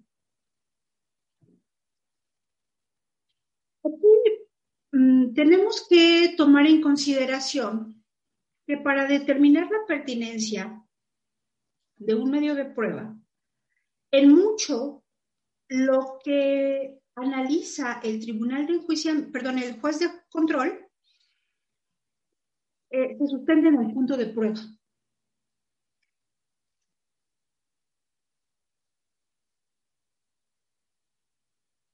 El artículo 335, cuando hace referencia a los requisitos para la acusación, establece que por cuanto hace a los testigos se tendrá que señalar el punto de prueba. No, no se refiere o no hace referencia a la defensa como una exigencia, pero no podría ser de otra forma. Porque el punto de prueba es decir, sobre qué va a hablar el testigo, es la única información que en principio tiene el tribunal de el, perdón, el juez de control para determinar si un medio de prueba que se está ofreciendo será adecuado para lo que se dice que se utilizará. El punto de prueba solo es una referencia a lo que va a abordar el testigo en juicio. No es una transcripción de su testimonio, ¿no?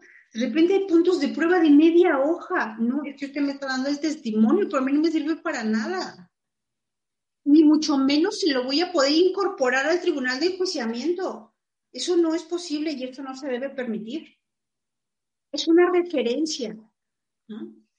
¿Sobre qué va a hablar? Sobre el hecho que ocurrió tal día a tal hora, ¿no? Que percibió tal día a tal hora. ¿Cuál? Pues, le va a ir a decir al tribunal de enjuiciamiento. No, no es una relatoría del evento. No, no, no. Ahora, esto es importante porque está concatenado. Cuando, cuando el punto de prueba no es suficiente, ¿a qué se van las partes? Al registro. Y entonces, la parte que incidenta y que solicita la exclusión por impertinencia señala que el medio de prueba que se está ofreciendo es impertinente porque aun cuando en el punto de prueba se señala que va a hablar sobre tal o cual cosa, en el registro de ese, eh, de, esa eh, de ese testigo, en la entrevista que obra de ese testigo, resulta que ese testigo va a ir a hablar de lo bueno que era en la primaria, pero nada va a ir a decir sobre el hecho, aunque el punto de prueba que se está planteando tiende al hecho específicamente. Entonces, ¿qué es lo segundo que puede, eh, de donde se puede derivar información para determinar la pertinencia o la, o la impertinencia? El registro ya sea de la investigación o el que abone la defensa. Ahora, existe, no paso por alto, no ignoro que existe un criterio, hasta el momento aislado, eh, de jurisprudencia que hace referencia a que la defensa no tiene obligación de proporcionar registros de los medios de prueba que pretenda ofrecer y presentar como pruebas al tribunal de enjuiciamiento. Y palabras más, palabras menos, este criterio lo que señala es que en principio la ley no lo exige así, que la ley le exige a la Fiscalía incorporar los registros de investigación, pero no se lo exige a la defensa, y que el descubrimiento, por cuanto hace la defensa, es suficiente con que se eh, anuncie o se cumple con el descubrimiento con que se anuncie el medio de prueba, se individualice y se señale el punto de prueba. Porque no resultaría mm, lógico pretender que la defensa le tenga que correr el traslado a la fiscalía en este caso para que incluso pueda generar una suerte de incriminación o abono a la pretensión de la fiscalía. Este criterio yo por supuesto que lo respeto, pero no lo comparto de ninguna manera. En principio, porque el artículo 337 es bastante claro en torno a qué se entiende por el descubrimiento probatorio y es el intercambio de registros, punto. Y es un intercambio que está previsto también para la defensa. Y entiendo que en muchas ocasiones lo que se dice es, bueno, pero es que haciendo una interpretación, ¿no? Eh, pro persona, ¿no? Aquí hay, que, distinguir que la interpretación pro persona no es pro perdona. A ver, se interpreta lo que es ambiguo, lo que es impreciso, lo que es oscuro, lo que es vago, pero el artículo 337 es bien clarito en definir qué se entiende por el descubrimiento para la defensa. Y el descubrimiento es el intercambio de registros, punto. Y el intercambio de registros no es para ayudarle a la otra parte, no es para abonar a la investigación de la fiscalía, es que si una defensa incorpora o intercambia registros que pueden generar eh, perjuicio para su representado, pues esa defensa tiene que ser relevada. Porque no, no tiene sentido. Se entiende que, porque lo que es importante es que a diferencia de la fiscalía, la defensa solo tiene que descubrirse de aquello que va a presentar en juicio. A diferencia de la fiscalía, que se tiene que descubrir de todo. Entonces, el intercambio de registros no tiene que ver con ayudarle a la fiscalía. El intercambio de registros, entiendas el descubrimiento entre las partes, tiene por objeto en la, en, la audiencia intermedia em, permitir la contradicción. ¿Cómo se privilegia la contradicción en la audiencia intermedia? A partir de que las partes puedan incidentar los medios de prueba que se van a presentar en juicio. Y es que si las partes, específicamente la Fiscalía y la Asesoría Jurídica, solamente tienen el nombre del testigo y lo que dice la defensa que va a hablar, ¿cómo se va a incidentar? Porque lo que digo es que en principio tenemos el punto de prueba, pero si la otra parte se da cuenta que lo que el punto de prueba está estableciendo no se corresponde con el registro, me va a incidentar la, impertinencia no por el punto de prueba, sino porque el registro no arroja ese punto de prueba. Y claro que esa incidencia no se va a poder presentar si la parte, la defensa no ha corrido tratado del registro. Entonces, me parece que se parte de una premisa equivocada, eh, respetable, pero que yo no comparto, entero, cuando se indica que la defensa no tiene obligación de presentar el registro. Es que no es para ayudarle a la otra parte, es para permitir el ejercicio de la contradicción. Es que no traemos en la boca el principio de contradicción. No la defensa es el primer, la primera que dice que el principio de contradicción tiene que hacerse patente y evidente durante todo el proceso. ¿Sí? Pero para todas las partes. Además, la existencia de un registro no solo permite incidentar para determinar si una información no debe ser presentada al juicio desde la etapa intermedia. Permite ya en el juicio realizar estrategias de litigación. ¿Sobre qué lo voy a hacer? ¿Cómo voy, a aplicar una estrategia de litigación para hacer evidente una contradicción si yo no sé de qué iba a venir a hablar este señor o esta señorita o este señor? ¿Qué evito? Pues evito que se realice el ejercicio de contradicción máximo a través del contrainterrogatorio, a través de las estrategias de litigación. Además, ¿qué evito también? Que la defensa presente a un testigo no quiere decir que el testigo me va a venir a decir la verdad. Tal vez por eso muchos están en contra de esta psicología del testimonio, ¿no? Me, queda claro que es incipiente, que en este país estén ciernes, que no hay expertos. Sí, como todas las cosas que comienzan, ¿no? Eso ya se sabe. Pero que puede ir evolucionando. Pero tal vez a muchas personas no les guste porque va a ser una forma de cuestionar la credibilidad de sus propios testigos, claro, cuando están eleccionados. Va a ser una herramienta más que tenga el juez para poder evaluar información que le produzca una determinada persona. Una determinada persona que se obtenga a través de un verdadero experto, porque esto de, el paralenguaje que nosotros podemos em, derivar de un testigo, no, hombre, no, claro que no. Si lloras, si te ríes, si nosotros no podemos bajar esa información como un dato objetivo para sustentar nuestra resolución, ¿no? Yo creo que sería completamente desaforado pensar que un juez va a decir que como el testigo lloró, pues es evidente que estaba diciendo la verdad. No, no sabemos porque tendríamos que conocer cuál es la tendencia de actuar de las personas, ¿no? Este, hay gente que es muy nerviosa, gente que es muy tranquila, ¿no? Yo suelo hablar mucho con las manos. Eso me hace que soy más veraz en lo que digo o, más mendaz, ¿no? Mm, así no. Y entonces, bueno, eso va a ser un abono, ¿no? Para el tribunal de enjuiciamiento. Pero entonces, cuando no existe el registro, eso impide que la otra parte pueda presentar evidencia de refutación, prueba sobre prueba. Porque que me lo diga la persona en juicio no quiere decir que sea verdadero. Y como yo no sabía de qué iba a venir a hablar, ¿cómo puedo investigar antes para presentar prueba de refutación si fuera necesario? Ahora, en esos casos tan extremos, pues claro que el tribunal de enjuiciamiento va a tener que en algún momento otorgar un término para que las partes se puedan ir a buscar evidencia de refutación, porque es que antes no fue posible, porque no, no sabía de qué iba a ir a hablar el testigo.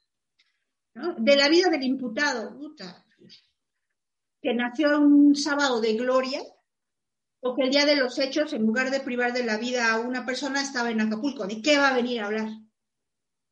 Entonces, el registro eh, permite que se pueda hacer la incidencia en torno a la pertinencia o no de esta eh, del medio de prueba, especialmente los testigos. Esa es mi consideración. Existe este registro, pero yo no comparto este criterio. En tanto nuestra jurisprudencia, pues bueno, yo no lo, no lo tomo en consideración. Y para mí, si no existe el registro, esto no permite eh, admitir el medio de prueba, ¿no? No como impertinente como tal, pero sí porque no eh, cumple con uno de los lineamientos del Código Nacional, que sería la fracción 4. Bueno, ya me voy a apurar para no eh, tener aquí, pues, abusar del tiempo. Bueno, también otras pruebas que son dilatorias son las pruebas innecesarias. estos medios de prueba eh, innecesarios adquieren esta calidad porque producen información a la que el juez ya tiene acceso.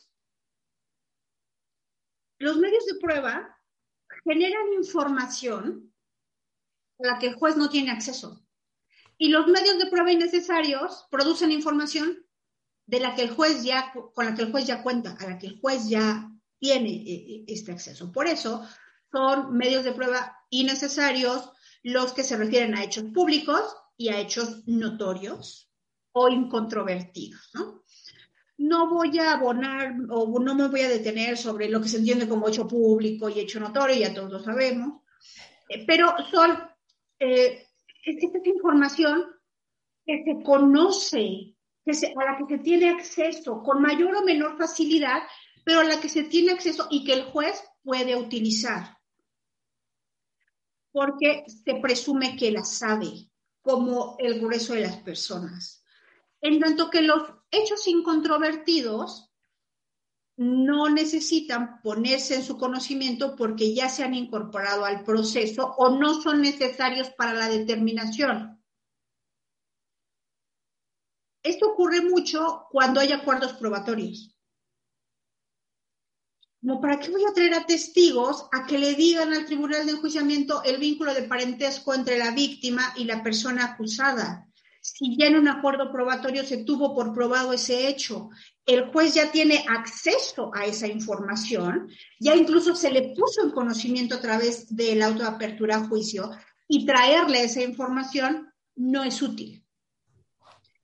Las pruebas innecesarias actualizan el eh, presupuesto o el supuesto general de inutilidad. No sirven para más. Em, estos hechos o estas circunstancias no deben ser probadas en juicio, ¿no?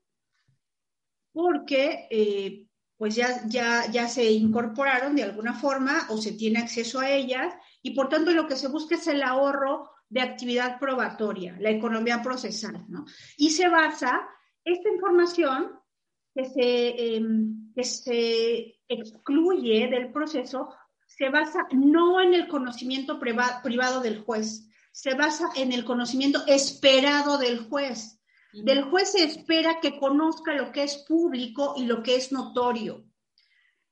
¿Por qué hago énfasis en el conocimiento privado del juez? Porque el conocimiento privado del juez no puede hacer prueba, no es información objetiva para sustentar una determinación.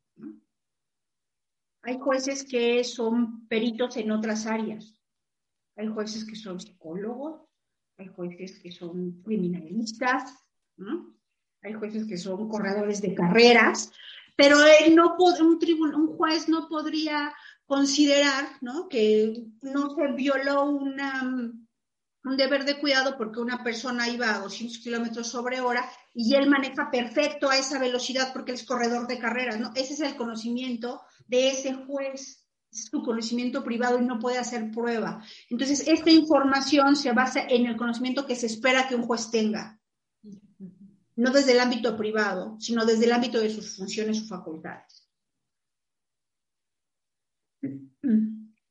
Bueno, entonces, como podemos advertir, estas tres, estos tres supuestos de dilación, pues no generan información adecuada o que sea indispensable para el tribunal de enjuiciamiento.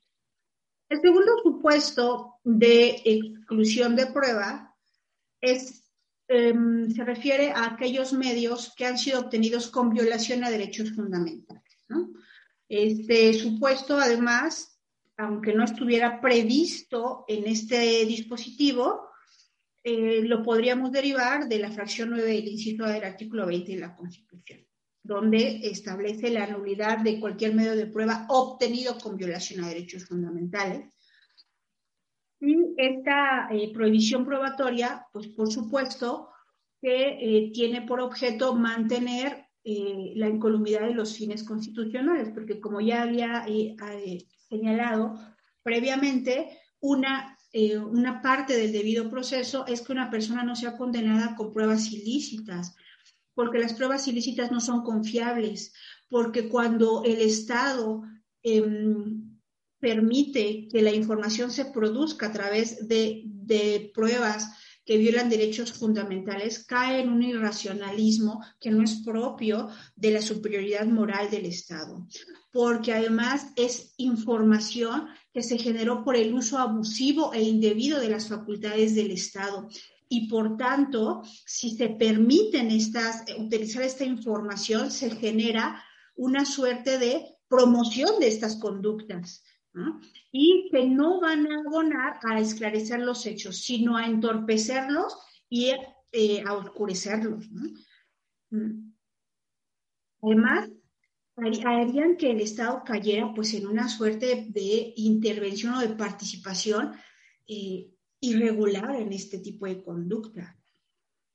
Ahora, las pruebas eh, ilícitas no solamente se generan por, los operadores del Estado o por las autoridades, sino también por los particulares. Eso es de suma importancia que lo tomemos en consideración.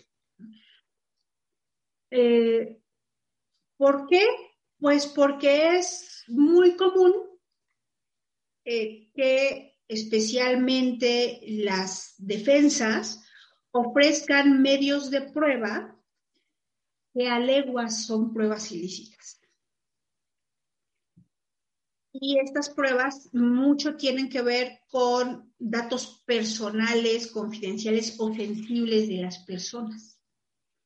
Es, mm, es común que para abono de su estrategia de defensa quieran presentar, por ejemplo, para decir que tal persona no pudo encontrarse en un lugar donde se cometió el hecho, ¿no? Su representado o representada, porque estaba cuidando a su papá o a su mamá o a su hermano que tiene cáncer o tiene cierta situación de salud. Y entonces, graciosamente, presentan el expediente médico como medio de prueba. Bien, ¿eso puede hacerse? Sí. Si se tiene autorización para utilizar ese tipo de información, porque es información, pues, de una tercera persona. Y normalmente, si son las familias, no sé si en este país, pero, o en todos, pero se piensa que lo que es de la familia es como, como de una comuna hippie, ¿no? Como que se puede utilizar sin mayor problema. Y entonces, claro, llegan con el expediente médico de la mamá porque es de la mamá. No, ¿tiene usted una autorización para utilizar esa información? No, es esa es prueba ilícita. Y entonces, pues, normalmente no hay incidencias eh, en torno a ese tipo de situaciones, ¿no? Esto yo le llamo las suaves violaciones a los derechos fundamentales. Las personas normalmente relacionamos la prueba ilícita con, con, las torturas, ¿no? con que las autoridades entren a los eh, domicilios sin autorización, es decir, contra, eh, con, eh, relacionamos estas pruebas con el, actuar burdo de la autoridad, ¿no? El, el, actuar grosero. No, no, no, pero es que hay violaciones de derechos fundamentales que ni se sienten, como eso, como presentar información, documentos que son confidenciales, que son sensibles, ¿no? En alguna ocasión una testigo que no tenía mucho que ver ahí en el asunto, recuerdo presentó eh, fotografías que bajó de una red social mm, de la persona imputada, me parece. Eh, y entonces, pero aquí debemos de tomar en consideración, al menos en la Ciudad de México, existe la ley de responsabilidad civil para la protección del derecho a la vida privada y la imagen. Y esa ley señala que la imagen de las personas no puede ser reproducida o utilizada sin su autorización. Y entonces, pues esas fotografías fueron presentadas como si pudieran ser de uso libre, cuando no es así, porque viola el derecho a la imagen propia de la persona. ¿no? Ahí habría que analizar si el hecho de que una persona o un grupo de personas estén en una red social implica que el contenido o la información que se incorpore a esa red social puede ser utilizada para cualquier fin. Eso normalmente no suele tomarse en consideración. Entonces, eh, aquí se tiene que presentar esta incidencia señalando, entre otros puntos o entre otras situaciones, qué medio de prueba se incidenta, por qué razón se está incidentando, qué derecho fundamental se está afectando y por qué se considera que en el caso en concreto se está afectando ese derecho fundamental y no otro. Y no solo señalar que la razón de la incidencia es porque viola un derecho fundamental. Porque si bien es cierto, los jueces tenemos la obligación de, pues entre otras cosas, preservar los derechos eh, humanos de las personas, eso es distinto a adivinar por qué se está incidentando como violación a un derecho fundamental el, ofrecimiento de cierto medio de prueba. Eh, así se ha establecido como requisitos mínimos, incluso para aplicar el principio pro persona, ciertos requisitos mínimos que se derivan de eh, establecer al menos el derecho fundamental eh, que se está violando y por qué es que se considera violado en ese caso. Entonces, pues bueno, será, eh, digamos, muy difícil poder establecer un listado de los derechos fundamentales que pueden ser violados porque como México tiene trataditis, ¿no? México ha firmado una serie, eh, pues, copiosa de derechos fundamentales, de los cuales alrededor de 200 eh, de 200 tratados internacionales se refieren con derechos fundamentales o derechos humanos. Entonces, hacer una lista es casi que imposible. ¿no? Y por eso, cuando se hace la incidencia de, eh, en torno a la ilicitud de una prueba, se tienen que hacer estas precisiones. Porque ya también se ha establecido a través de diverso criterio eh, de jurisprudencia que el juez tiene la obligación de resolver sobre el principio pro persona o en torno a la ilicitud, pero no puede oficiosamente eh, analizar sin que se plantee específicamente qué derechos se estima que se está violando, eh, todos los derechos que pueden ser susceptibles de haber sido violados en ese caso, porque simple y sencillamente sería una labor interminable por el cúmulo de derechos fundamentales que forman parte de los tratados internacionales firmados por México. Eh, también una tercera razón para incidentar la exclusión es en torno a aquellos medios de prueba que ya han sido declarados nulos. Aquí en ocasiones hay una confusión porque claro que cuando decretamos o declaramos la ilicitud de un medio de prueba se genera la nulidad. La Constitución así lo establece. Todo medio de prueba obtenido con violación a derechos fundamentales será nulo. Sin embargo, esta nulidad que se está eh, estableciendo en este caso se refiere a una declaratoria previa a la audiencia, como puede ocurrir cuando se declara la eh, ilegalidad en la detención. Por eso, mm, en mi consideración, declarar la ilegalidad de la detención casi por cualquier razón que no le guste al órgano jurisdiccional no es correcta. Las razones para determinar la ilegalidad de la detención son muy claras, que no se surta alguno de los supuestos para haber detenido a la persona. tratándose flagrante o caso urgente. Cuando no se surte alguno de esos supuestos, la detención es ilegal. De hecho, el artículo 308 del Código Procesal establece que el, Ministerio Público va a justificar las razones de la detención y el juez las analizará cuando no, cuando no se detuvo legalmente a una persona, se tiene que dejar en libertad. Pueden existir algunas violaciones luego de esa detención, pero que no inciden en las razones para haber detenido a la persona y no deben generar libertad porque además ya se ha establecido que una vez que se declara la ilegalidad de la detención, lo actuado con posterioridad es nulo.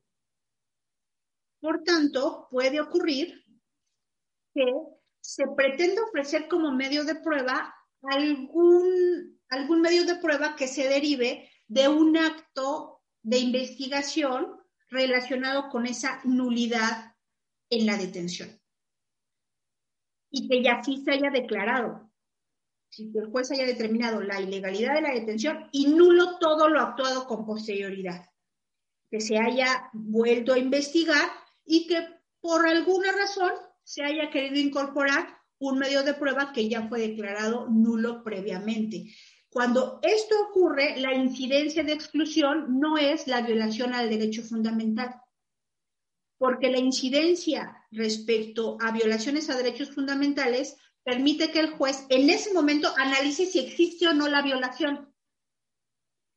En cambio, cuando la incidencia es en torno a una nulidad ya declarada, el juez no tiene que constatar si hubo violaciones o no. Solamente deberá verificar si efectivamente ya hubo una declaratoria de nulidad. Es todo lo que va a analizar. Si considera que fue correcta, si fue incorrecta, eso no es importante. Lo que tiene que verificar es que exista una declaratoria de nulidad para excluir el medio de prueba. Nada más. La única forma en la que puede analizar la violación al derecho fundamental es que la incidencia sea eh, la de violación a derechos fundamentales. Pero ahí no ha existido ninguna declaratoria previa. Digamos, está ahí todavía como eh, manteniéndose vivo ese medio de prueba y la incidencia va a permitir que el juez haga un análisis sobre ese derecho fundamental. Lo que no va a ocurrir en la nulidad. Y finalmente, em, eh, se, prevé como razón para excluir que se contravengan las disposiciones del Código Nacional para el desahogo. Y aquí tenemos, pues en términos generales, que se va a producir una exclusión cuando, por ejemplo, eh, se pretende incorporar información que está prohibida que se incorpore en el juicio, como los registros de investigación. En ocasiones se pretende incorporar al juicio registros de investigación y eso está prohibido. ¿A qué me refiero? En muchas ocasiones se ofrece como documento el dictamen. Y ese es un registro. Y eso ya no es tan común, al principio era muy común, pero todavía existe. Eh, y esto es un registro.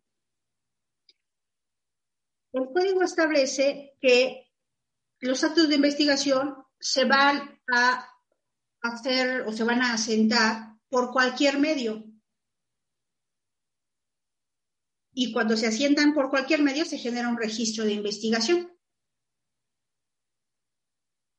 Cuando nosotros recabamos información de un testigo, lo hacemos por cualquier medio, normalmente es escrito a través de una entrevista.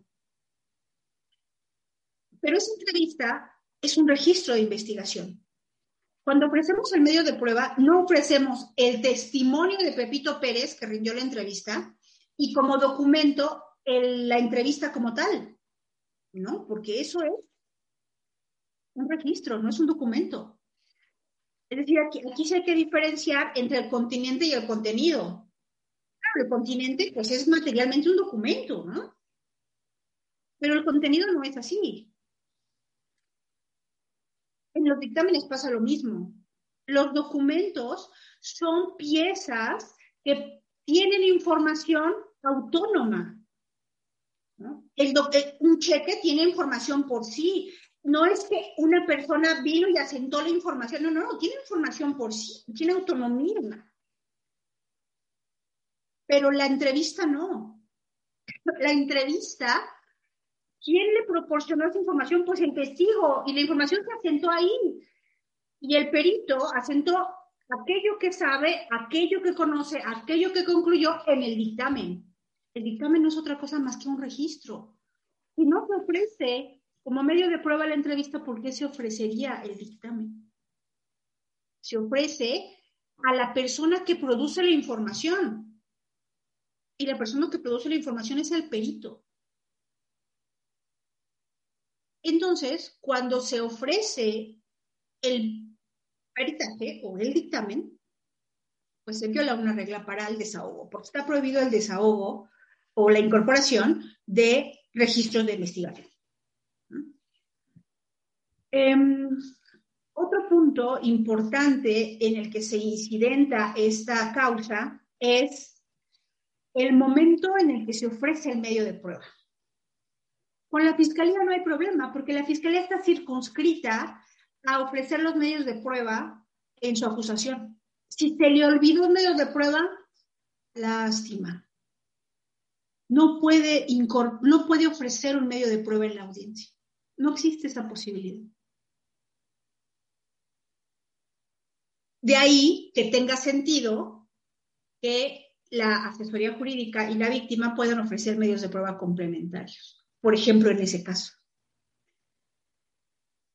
Pero la controversia se genera cuando los que ofrecen medios de prueba en la audiencia son la víctima y la parte acusada. Y la incidencia viene porque para que un medio de prueba pueda ser desahogado en juicio, en principio tuvo que haber sido ofrecido en términos de ley. Mi consideración es que la víctima y la persona imputada no están circunscritos a los términos del artículo 338 y el 340, que le otorgan tres días a la víctima y diez días a la persona acusada. Es decir, que ambos pueden o tienen como límite para ofrecer medios de prueba la audiencia, siempre y cuando ya se hayan descubierto de esos medios de prueba que van a ofrecer. Eso sí, ya expliqué por qué lo estimo como un requisito. Pero si ya se han descubierto, la víctima no está circunscrita al plazo del 338. Y no ignoro que el 338, pues específicamente le otorga la oportunidad de ofrecer medios de prueba a la víctima y le da esos tres días. Em, sin embargo, y si tenemos que aplicar el principio pro persona. ¿Cuándo aplicamos el principio pro persona? Pues cuando hay varias normas que regulan lo mismo. Y entonces, aquí tenemos varias normas que regulan lo mismo. El principio pro persona se aplica aplicando la norma que tutela de mejor manera si lo que se prevé es un derecho y aplicando la que restringe menos si se establece una restricción. En este caso, hay varias normas que dan cuenta de la posibilidad de ofrecer medios de prueba a la víctima. Uno de ellos es el 338, claro que sí. Pero el inciso C de la Constitución, del artículo 20 de la Constitución, fracción 2 me parece, señala, y así lo señala, lo establece también la Ley General de Víctimas, que se le admitirán medios de prueba a la víctima que ofrezca durante la investigación y el proceso. Y la audiencia intermedia es el proceso. ¿Cuál es la norma que regula de forma más amplia el ejercicio del derecho? Es la de la Constitución porque no lo circunscribe a los tres días. Si lo hace en la audiencia intermedia, estamos en el rango que la propia norma establece, que es el proceso. Por tanto, ¿cuál es la norma que tenemos que aplicar? Porque el principio pro persona así lo permite. Pues la norma que tutela de mejor manera el derecho. Siempre y cuando, vuelvo y digo, esté el registro ya trasladado o descubierto. Entonces, para mí no es procedente la incidencia de que no se cumple con las disposiciones del Código Nacional porque no se ofreció el medio de prueba en los tres días que ofrece o que establece el artículo 332. Mismo supuesto que ocurre para la persona acusada. En este caso, el 340 señala que la persona podrá, la persona acusada podrá ofrecer medios de prueba. En principio, le, eh, contempla este artículo una facultad discrecional. Podrá si quiere. Y hay quien, quien señala que, bueno, es que no está obligado a ofrecer el medio de prueba, pero no que lo puede ofrecer cuando quiera. Mm, depende si hay otra norma que lo tutela de mejor manera. Porque, de nuevo, el artículo 20, pero en el inciso B, en la fracción 5, em, señala que se le recibirán los medios de prueba que ofrezca. El siguiente argumento es, sí, pero en términos de ley, y la ley dice que es el artículo 338. Y que los perdón, 340 que lo circunscribe a los 10 días. Sí. Sin embargo, el artículo 113, que establece los derechos de la persona imputada, y el 117, que prevé las obligaciones de la defensa, en estas, en el artículo 113 se prevé que se le admitirán, em, se le recibirán los medios de prueba que ofrezca y volveremos a lo mismo, pero en términos de ley, sí. Sin embargo, el 117, en las obligaciones de la defensa, establece de forma bien específica que el defensor podrá ofrecer medios de prueba en la audiencia. ¿En cuál audiencia? Pues no es en la de juicio, ¿verdad? Aquí tendrá que ser en la inicial o en la intermedia. ¿Por qué no hace distingo? ¿Qué quiere decir? Que esta norma tutela de mejor manera el derecho a probar ese derecho que hablamos al inicio. Por tanto, si se señala esto, quiere decir que ese 340 no solo es que puede ofrecerlo en esos 10 días y si no quiere, no. No, no, no, no. Quiere decir que se pueden ofrecer hasta la audiencia. ¿Cuál? La intermedia, porque ese es el límite para debatir sobre la admisión. El juicio no prevé posibilidad de debatir sobre admisión, salvo que sea prueba nueva, pero no es el caso. Además, existe otro supuesto que hay que tomar en consideración. El artículo 337, en el último párrafo, le otorga la posibilidad a la defensa y a la persona acusada de solicitar un plazo razonable para preparar el caso o para descubrirse. En el descubrimiento me parece que no hay eh, mayor problema. Sin embargo, aquí hay una situación que sí es susceptible de ser interpretada. Reitero, hay situaciones que no se tienen que eh, interpretar, ¿no? Podrá, es una facultad son al punto. Pero aquí hay un término en, este artículo 337 relativo a que ese, ese plazo razonable es para descubrirse o preparar el caso. Eso sí es interpretable. ¿Cuál es la interpretación que se le tiene que otorgar a la persona destinataria de ese dispositivo, que es la imputada o la persona acusada? Pues la interpretación mejor, la más amplia. Entonces, claro, yo puedo decir, ¿qué se entiende por preparar el caso? Ah, pues que la defensa se vaya a su despacho y ahí cabile sobre su estrategia de defensa y luego regrese a la audiencia y presente su, su estrategia en la audiencia intermedia. O puede hacer la interpretación más amplia, que es que se vaya a preparar el caso, incluso recabando medios de prueba. Esa es la interpretación más amplia. Que pueda, por supuesto, ofrecer en la audiencia cuando se fije la continuación, porque ese plazo se puede solicitar previo a la audiencia o durante ella.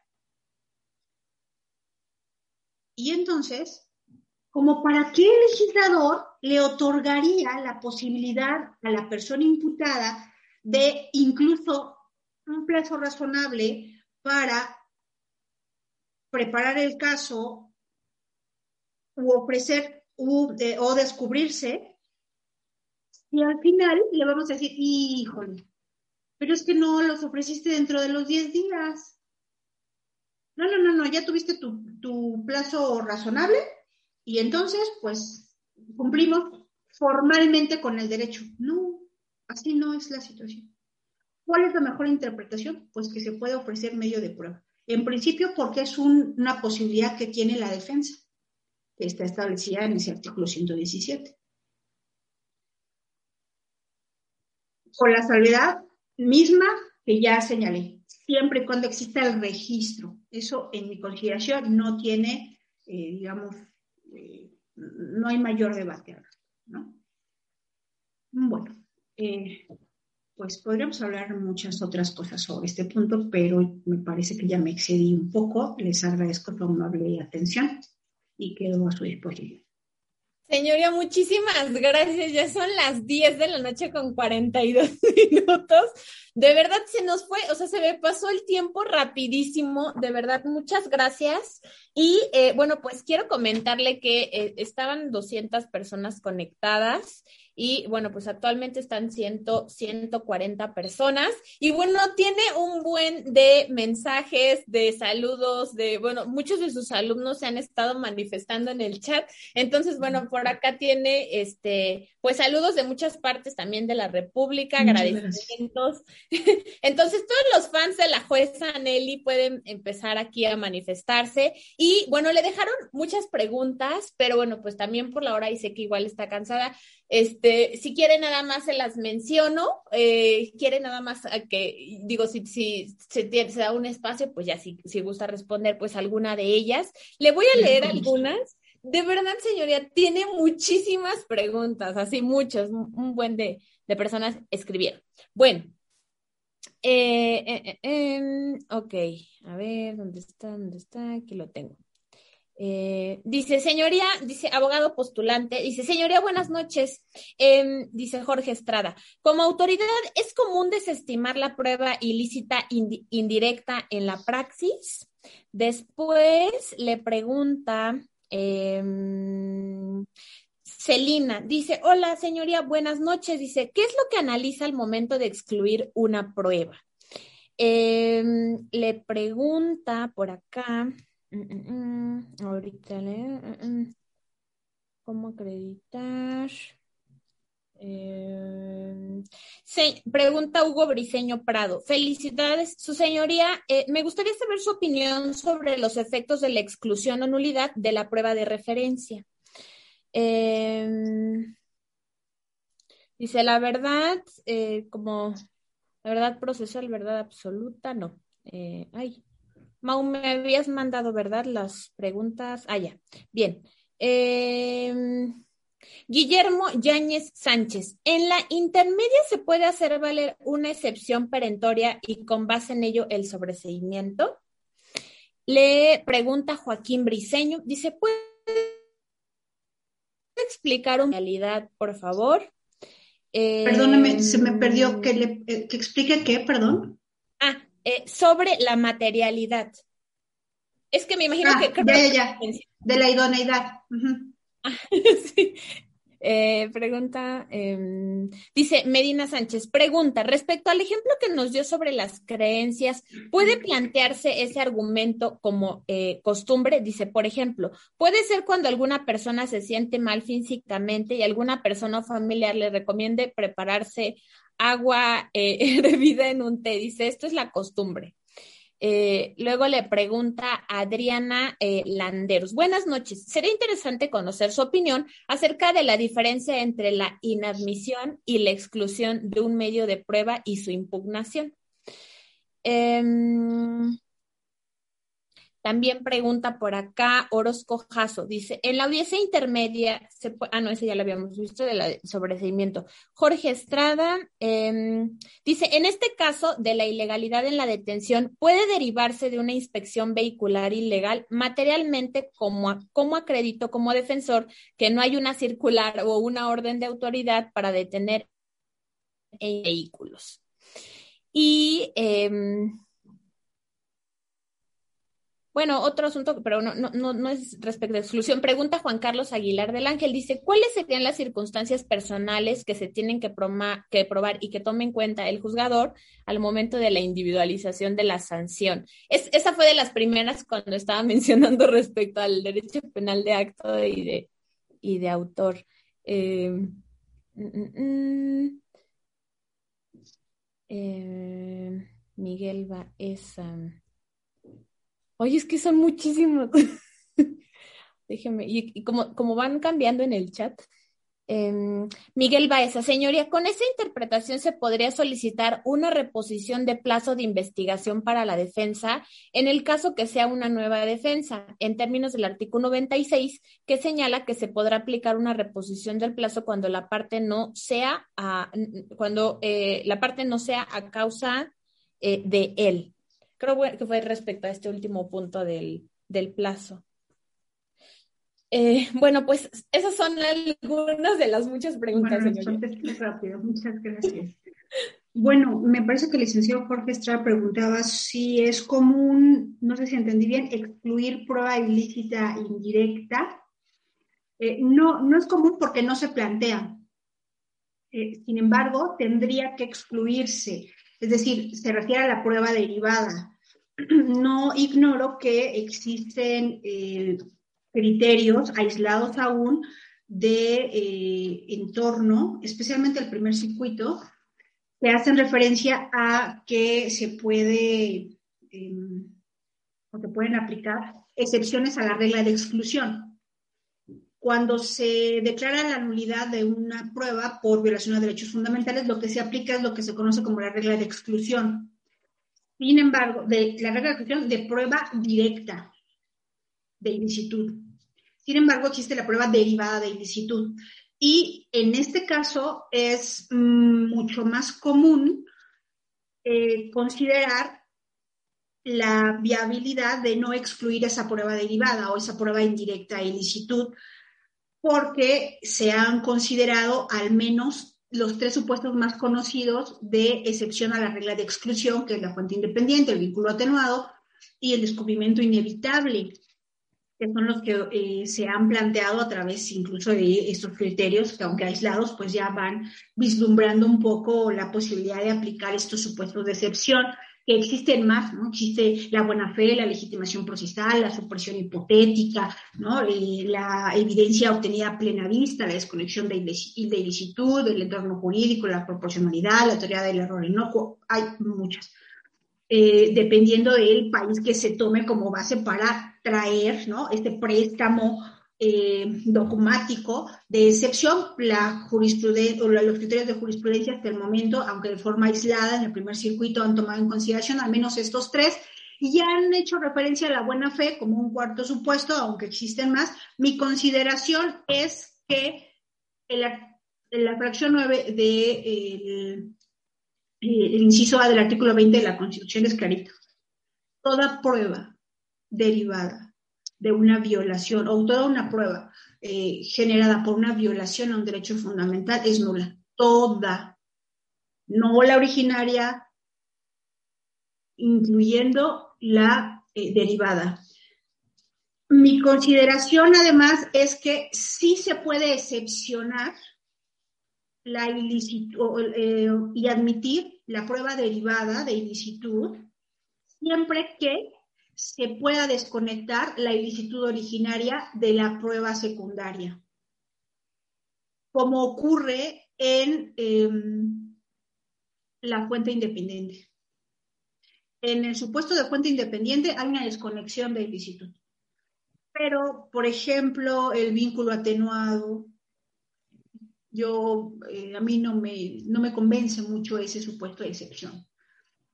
No, no es, la, respuesta es no es común porque normalmente no se plantea. Y en mi caso no aplicaría el supuesto de excepción y excluiría también la prueba derivada si no se puede establecer una desconexión de ilicitud, lo cual no es tan fácil establecer, ¿no? Implica una carga argumentativa importante. Bueno, eh, ¿qué se analiza cuando se excluye la razón de exclusión? Esto es lo que se tiene que señalar. Por eso las partes tienen que ser muy claras en la razón de exclusión. Lo primero que tienen que indicar es, se incidente el medio de prueba tal, ¿no? El testimonio de Pepito Pérez.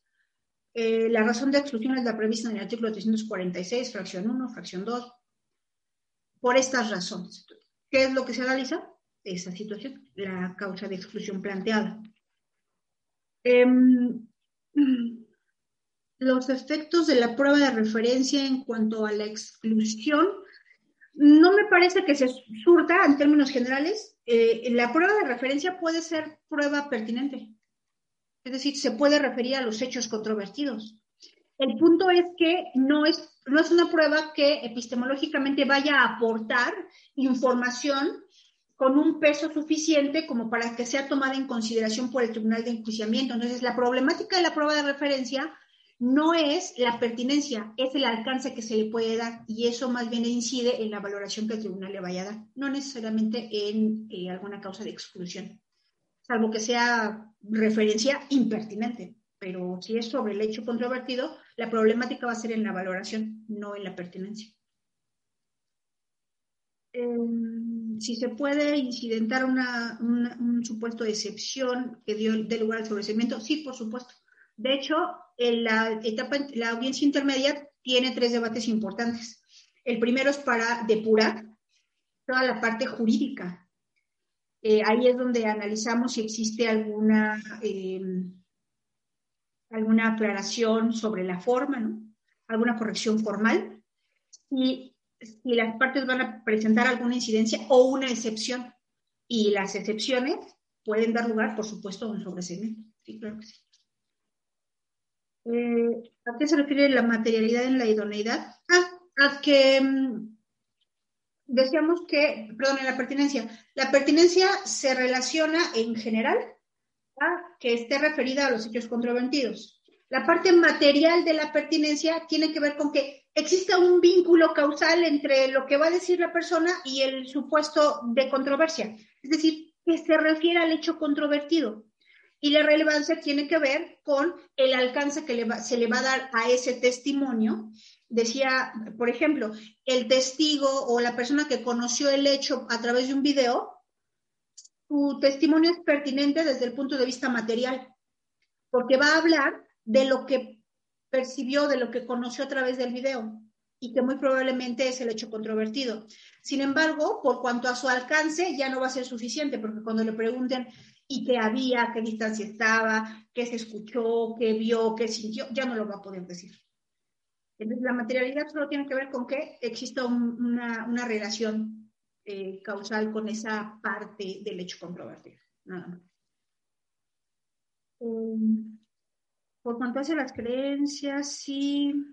Eh, ah, lo del té. Mm, bueno, es que aquí yo me refería a las creencias en torno a estas, estas situaciones, ¿no? Estas intuiciones que suelen tener las personas y que en ocasiones se presentan como testigos, ¿no? Y entonces van y dicen que la persona saben que es este, malo, ¿no? Porque desde chiquito era como el ángel malvado. Y entonces, eh, no propiamente las creencias entendidas como abusos y costumbres, ¿no? Abusos y costumbres, dice, donde se le puede dar, eh, pues, no sé, beber una infusión o un té que le provoque algún daño. Bueno, esto sí tiene un reflejo objetivo, ¿no? Que se podía constatar cuál fue la causa de, eh, o qué ocasionó eh, ingerir este té. Y no me refería a la creencia entendida como una costumbre, sino la creencia como una intuición de las personas. Eso no tiene un reflejo objetivo, ¿no? Es algo que yo pienso, que yo considero.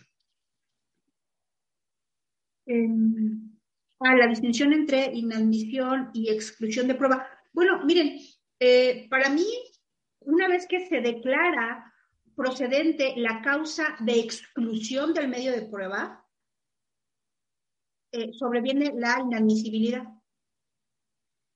Sin embargo, existen criterios, mm, yo no coincido con él, en el sentido de que antes de plantearse la incidencia de exclusión, se deben de admitir todos los medios de prueba, porque no se puede excluir lo que no se ha admitido.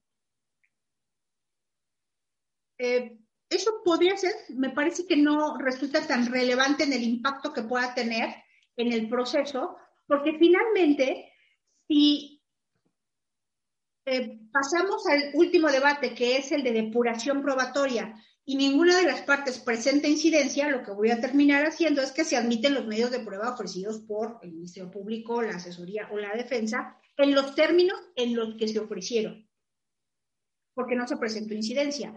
En en el supuesto que yo les indico, donde primero se admite el medio de prueba y después se, este, pregunta si hay una incidencia de exclusión, en realidad el efecto termina siendo el mismo. Si no hay incidencia, se admite todo lo que se ofreció como tal. Para mí, en términos finales, la exclusión daría lugar a la inadmisibilidad. ¿Por qué? Porque el artículo 346 señala que luego de analizar los medios de prueba y de escuchar a las partes, se declarará pues la exclusión si es que resulta procedente. Eh, y si no hay esta incidencia, pues tendríamos que admitir el medio de prueba. Me parece que es una variación que puede tener algún criterio que en mi consideración no resulta tan importante para el efecto del proceso. Eh, hay quien eh, hace la declaratoria previamente y después solicita la exclusión. No, no, no me parece tan relevante. Para mí, la exclusión genera la inadmisibilidad y no al revés pero es un, eso es un criterio. Em, ah, respecto a cómo se podría probar la ilegalidad, supongo en torno a una detención que deriva de una inspección de vehículos. Bueno, mire, me parece que aquí tendría que eh, analizar, existe un, em, un, voto, no, no, tengo ahora el, el número de juicio de amparo, donde el ministro Cosío, todavía en funciones, hace un estudio respecto a los retenes de vehículos. Porque en muchas ocasiones estas eh, inspecciones vehiculares se pretenden sustentar con el contenido eh, que la Corte ha dado a, las, a los controles provisionales preventivos y no. Las inspecciones de vehículos, entendidas como retenes, no tienen la naturaleza del control provisional preventivo y el ministro Cosío hace un estudio específicamente por cuanto hace retenes No tengo en este momento el dato específicamente, pero me comprometo a enviárselo el día de mañana a la licenciada Ángela y si usted, licenciada, me hace el favor de eh, proporcionárselo al licenciado para que pueda hacer eh, el estudio porque no, no son no, no, no, es lo mismo y entonces tendría que analizar estos requisitos o esta, este estudio eh, que ha hecho el ministro Cosío y con base en ello realizar la argumentación correspondiente para determinar que esa detención pues eventualmente fue ilegal.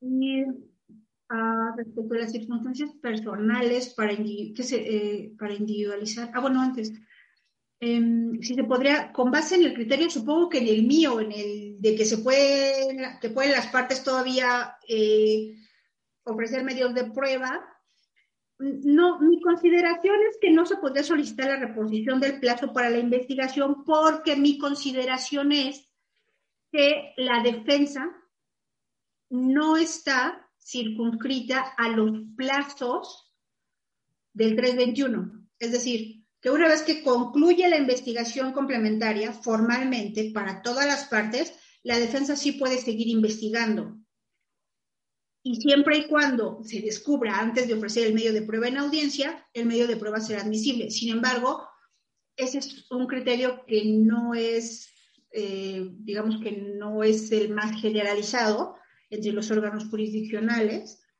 Eh, por tanto, sí tendrían que, podría plantearse la reposición, pero habría que analizar el caso muy en concreto para más que la reposición, la eh, reapertura de la investigación, si es que se diera el caso. Mi consideración es que no es necesaria, pero porque mi criterio es ese. ¿no? Que yo, si admito el medio de pruebas, el único requisito, me parece que ya quedó claro, es que se hayan descubierto antes del ofrecimiento. Es todo, nada más. Eh, y entonces, pues aquí sí dependerá del criterio del órgano jurisdiccional que le toque eh, conocer de esa petición. Y respecto a las circunstancias personales que se toman en consideración para la individualización de sanciones, eh, bueno, el Código Penal en la Ciudad de México sí permite tomar en consideración para individualizar la pena eh, la situación o las circunstancias de la persona en torno a sus estudios, su situación personal en torno a la salud, sus circunstancias particulares, los motivos que tuvo para haber cometido ese hecho, su edad, Este, y bueno, eh, aquí incluso cuando se trata de una persona que ha, eh, por ejemplo, que ha sido una mujer que ha cometido un delito derivado de haber sufrido violencia, pero que esta violencia que se ha ejercido no alcanza para excluirla del delito, sino solo por, para aminorar o, eh, la, pena, pues se toma en cuenta esta situación que ha vivido de violencia, que no la excluye del delito, pero que sí es tomada, eh, sí es tomado en cuenta esta situación para graduar la pena, ¿no? Para no imponerle la máxima ni la media, sino la mínima. Eh, y bueno, pues me parece que esto sería todo lo que podría comentar al respecto. Señoría, de verdad, muchísimas gracias. Y bueno, pues ahorita todavía están 110 personas conectadas, entre ellos la jueza este, Elisa anda por acá y el juez Abelardo Beltrán este, también está por acá conectado. Entonces, bueno, saludos a, a sus señorías que andan por acá. Y eh, bueno, pues señoría, de verdad, muchísimas gracias. Y bueno, eh, sé que ahorita no tiene por ahí la pantalla, pero bueno, pues eh, yo les quiero pedir a todos los que están siguiendo la transmisión que por favor manden corazones, reacciones, emojis. Y eh, bueno, pues esa es la única manera, ¿verdad?, en la que le podemos enviar este aplauso. Digo, obviamente es virtual, pero bueno, ahorita a ver si tiene la oportunidad de ver reacciones. Reacciones, por favor, para que su señoría pueda ver este ahí todos los corazones, todo lo que le manden. Eh, pues es la única manera de verdad de, de, darle las gracias, que estamos de verdad todos muy agradecidos por su generosidad. Gracias tiempo, eh, por ser nuestra madrina, porque es la madrina de lujo de la cuarta temporada de charlas jurídicas en este fanpage. Y de verdad, señoría, yo se lo agradezco de todo corazón. Tiene mi admiración, mi respeto y bueno, pues también mi cariño de verdad eh, por, por estar aquí, por ser tan linda, tan generosa y esta manera de tan didáctica de llevarnos. no lo hizo pesado, o sea, de verdad lo, explica tan ameno, tan bonito estos ejemplos que de repente uno está prestando atención y te rompen eh, con un ejemplo que te hace reír reír y otra vez retoma uno la charla y de verdad muchas gracias señoría y eh, bueno pues no sé si quiere compartirnos algo eh, porque bueno pues tenemos aquí de, mire, le están mandando muchos emojis ahí para que vean todas las reacciones y los corazones, todo lo que están poniendo. Este, pues no sé si quiera eh, pues despedir la transmisión con pues algunas palabras a todas las personas que están todavía por acá conectadas. Pues en principio le agradezco a usted su amable invitación, la posibilidad que me da de tener contacto con todas las personas que amablemente eh, pues nos acompañaron el día de hoy, eh, a esta hora además, ¿no? que ya es una hora ya este, que ya hay que ir a descansar y les agradezco pues eh, enormemente la atención que tuvieron para conmigo y para escucharme el día de hoy. Les agradezco mucho y a usted principalmente, licenciada. Ay, muchas gracias, señoría, de verdad, muchas gracias. Y bueno, pues sabe que se le admira, se le respeta y se le quiere. Y entonces, bueno, pues cuando quiera volver aquí a compartir con nuestro, con nuestro foro, bueno, pues las puertas están abiertas. Y este, bueno, pues eh, gracias, señoría, y gracias a todos los que nos están acompañando en esta transición. Recuerden que a partir de hoy, todos los martes, retomamos las charlas jurídicas.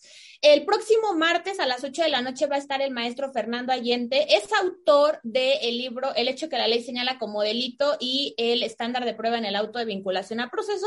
Entonces, bueno, va a venir eh, a compartir con nosotros precisamente el estándar de prueba en el auto de vinculación el próximo día, martes a las 8 de la noche. Gracias, señoría, nuevamente y gracias a todos los que nos están acompañando. Nos vemos el otro martes. A usted. Hasta luego.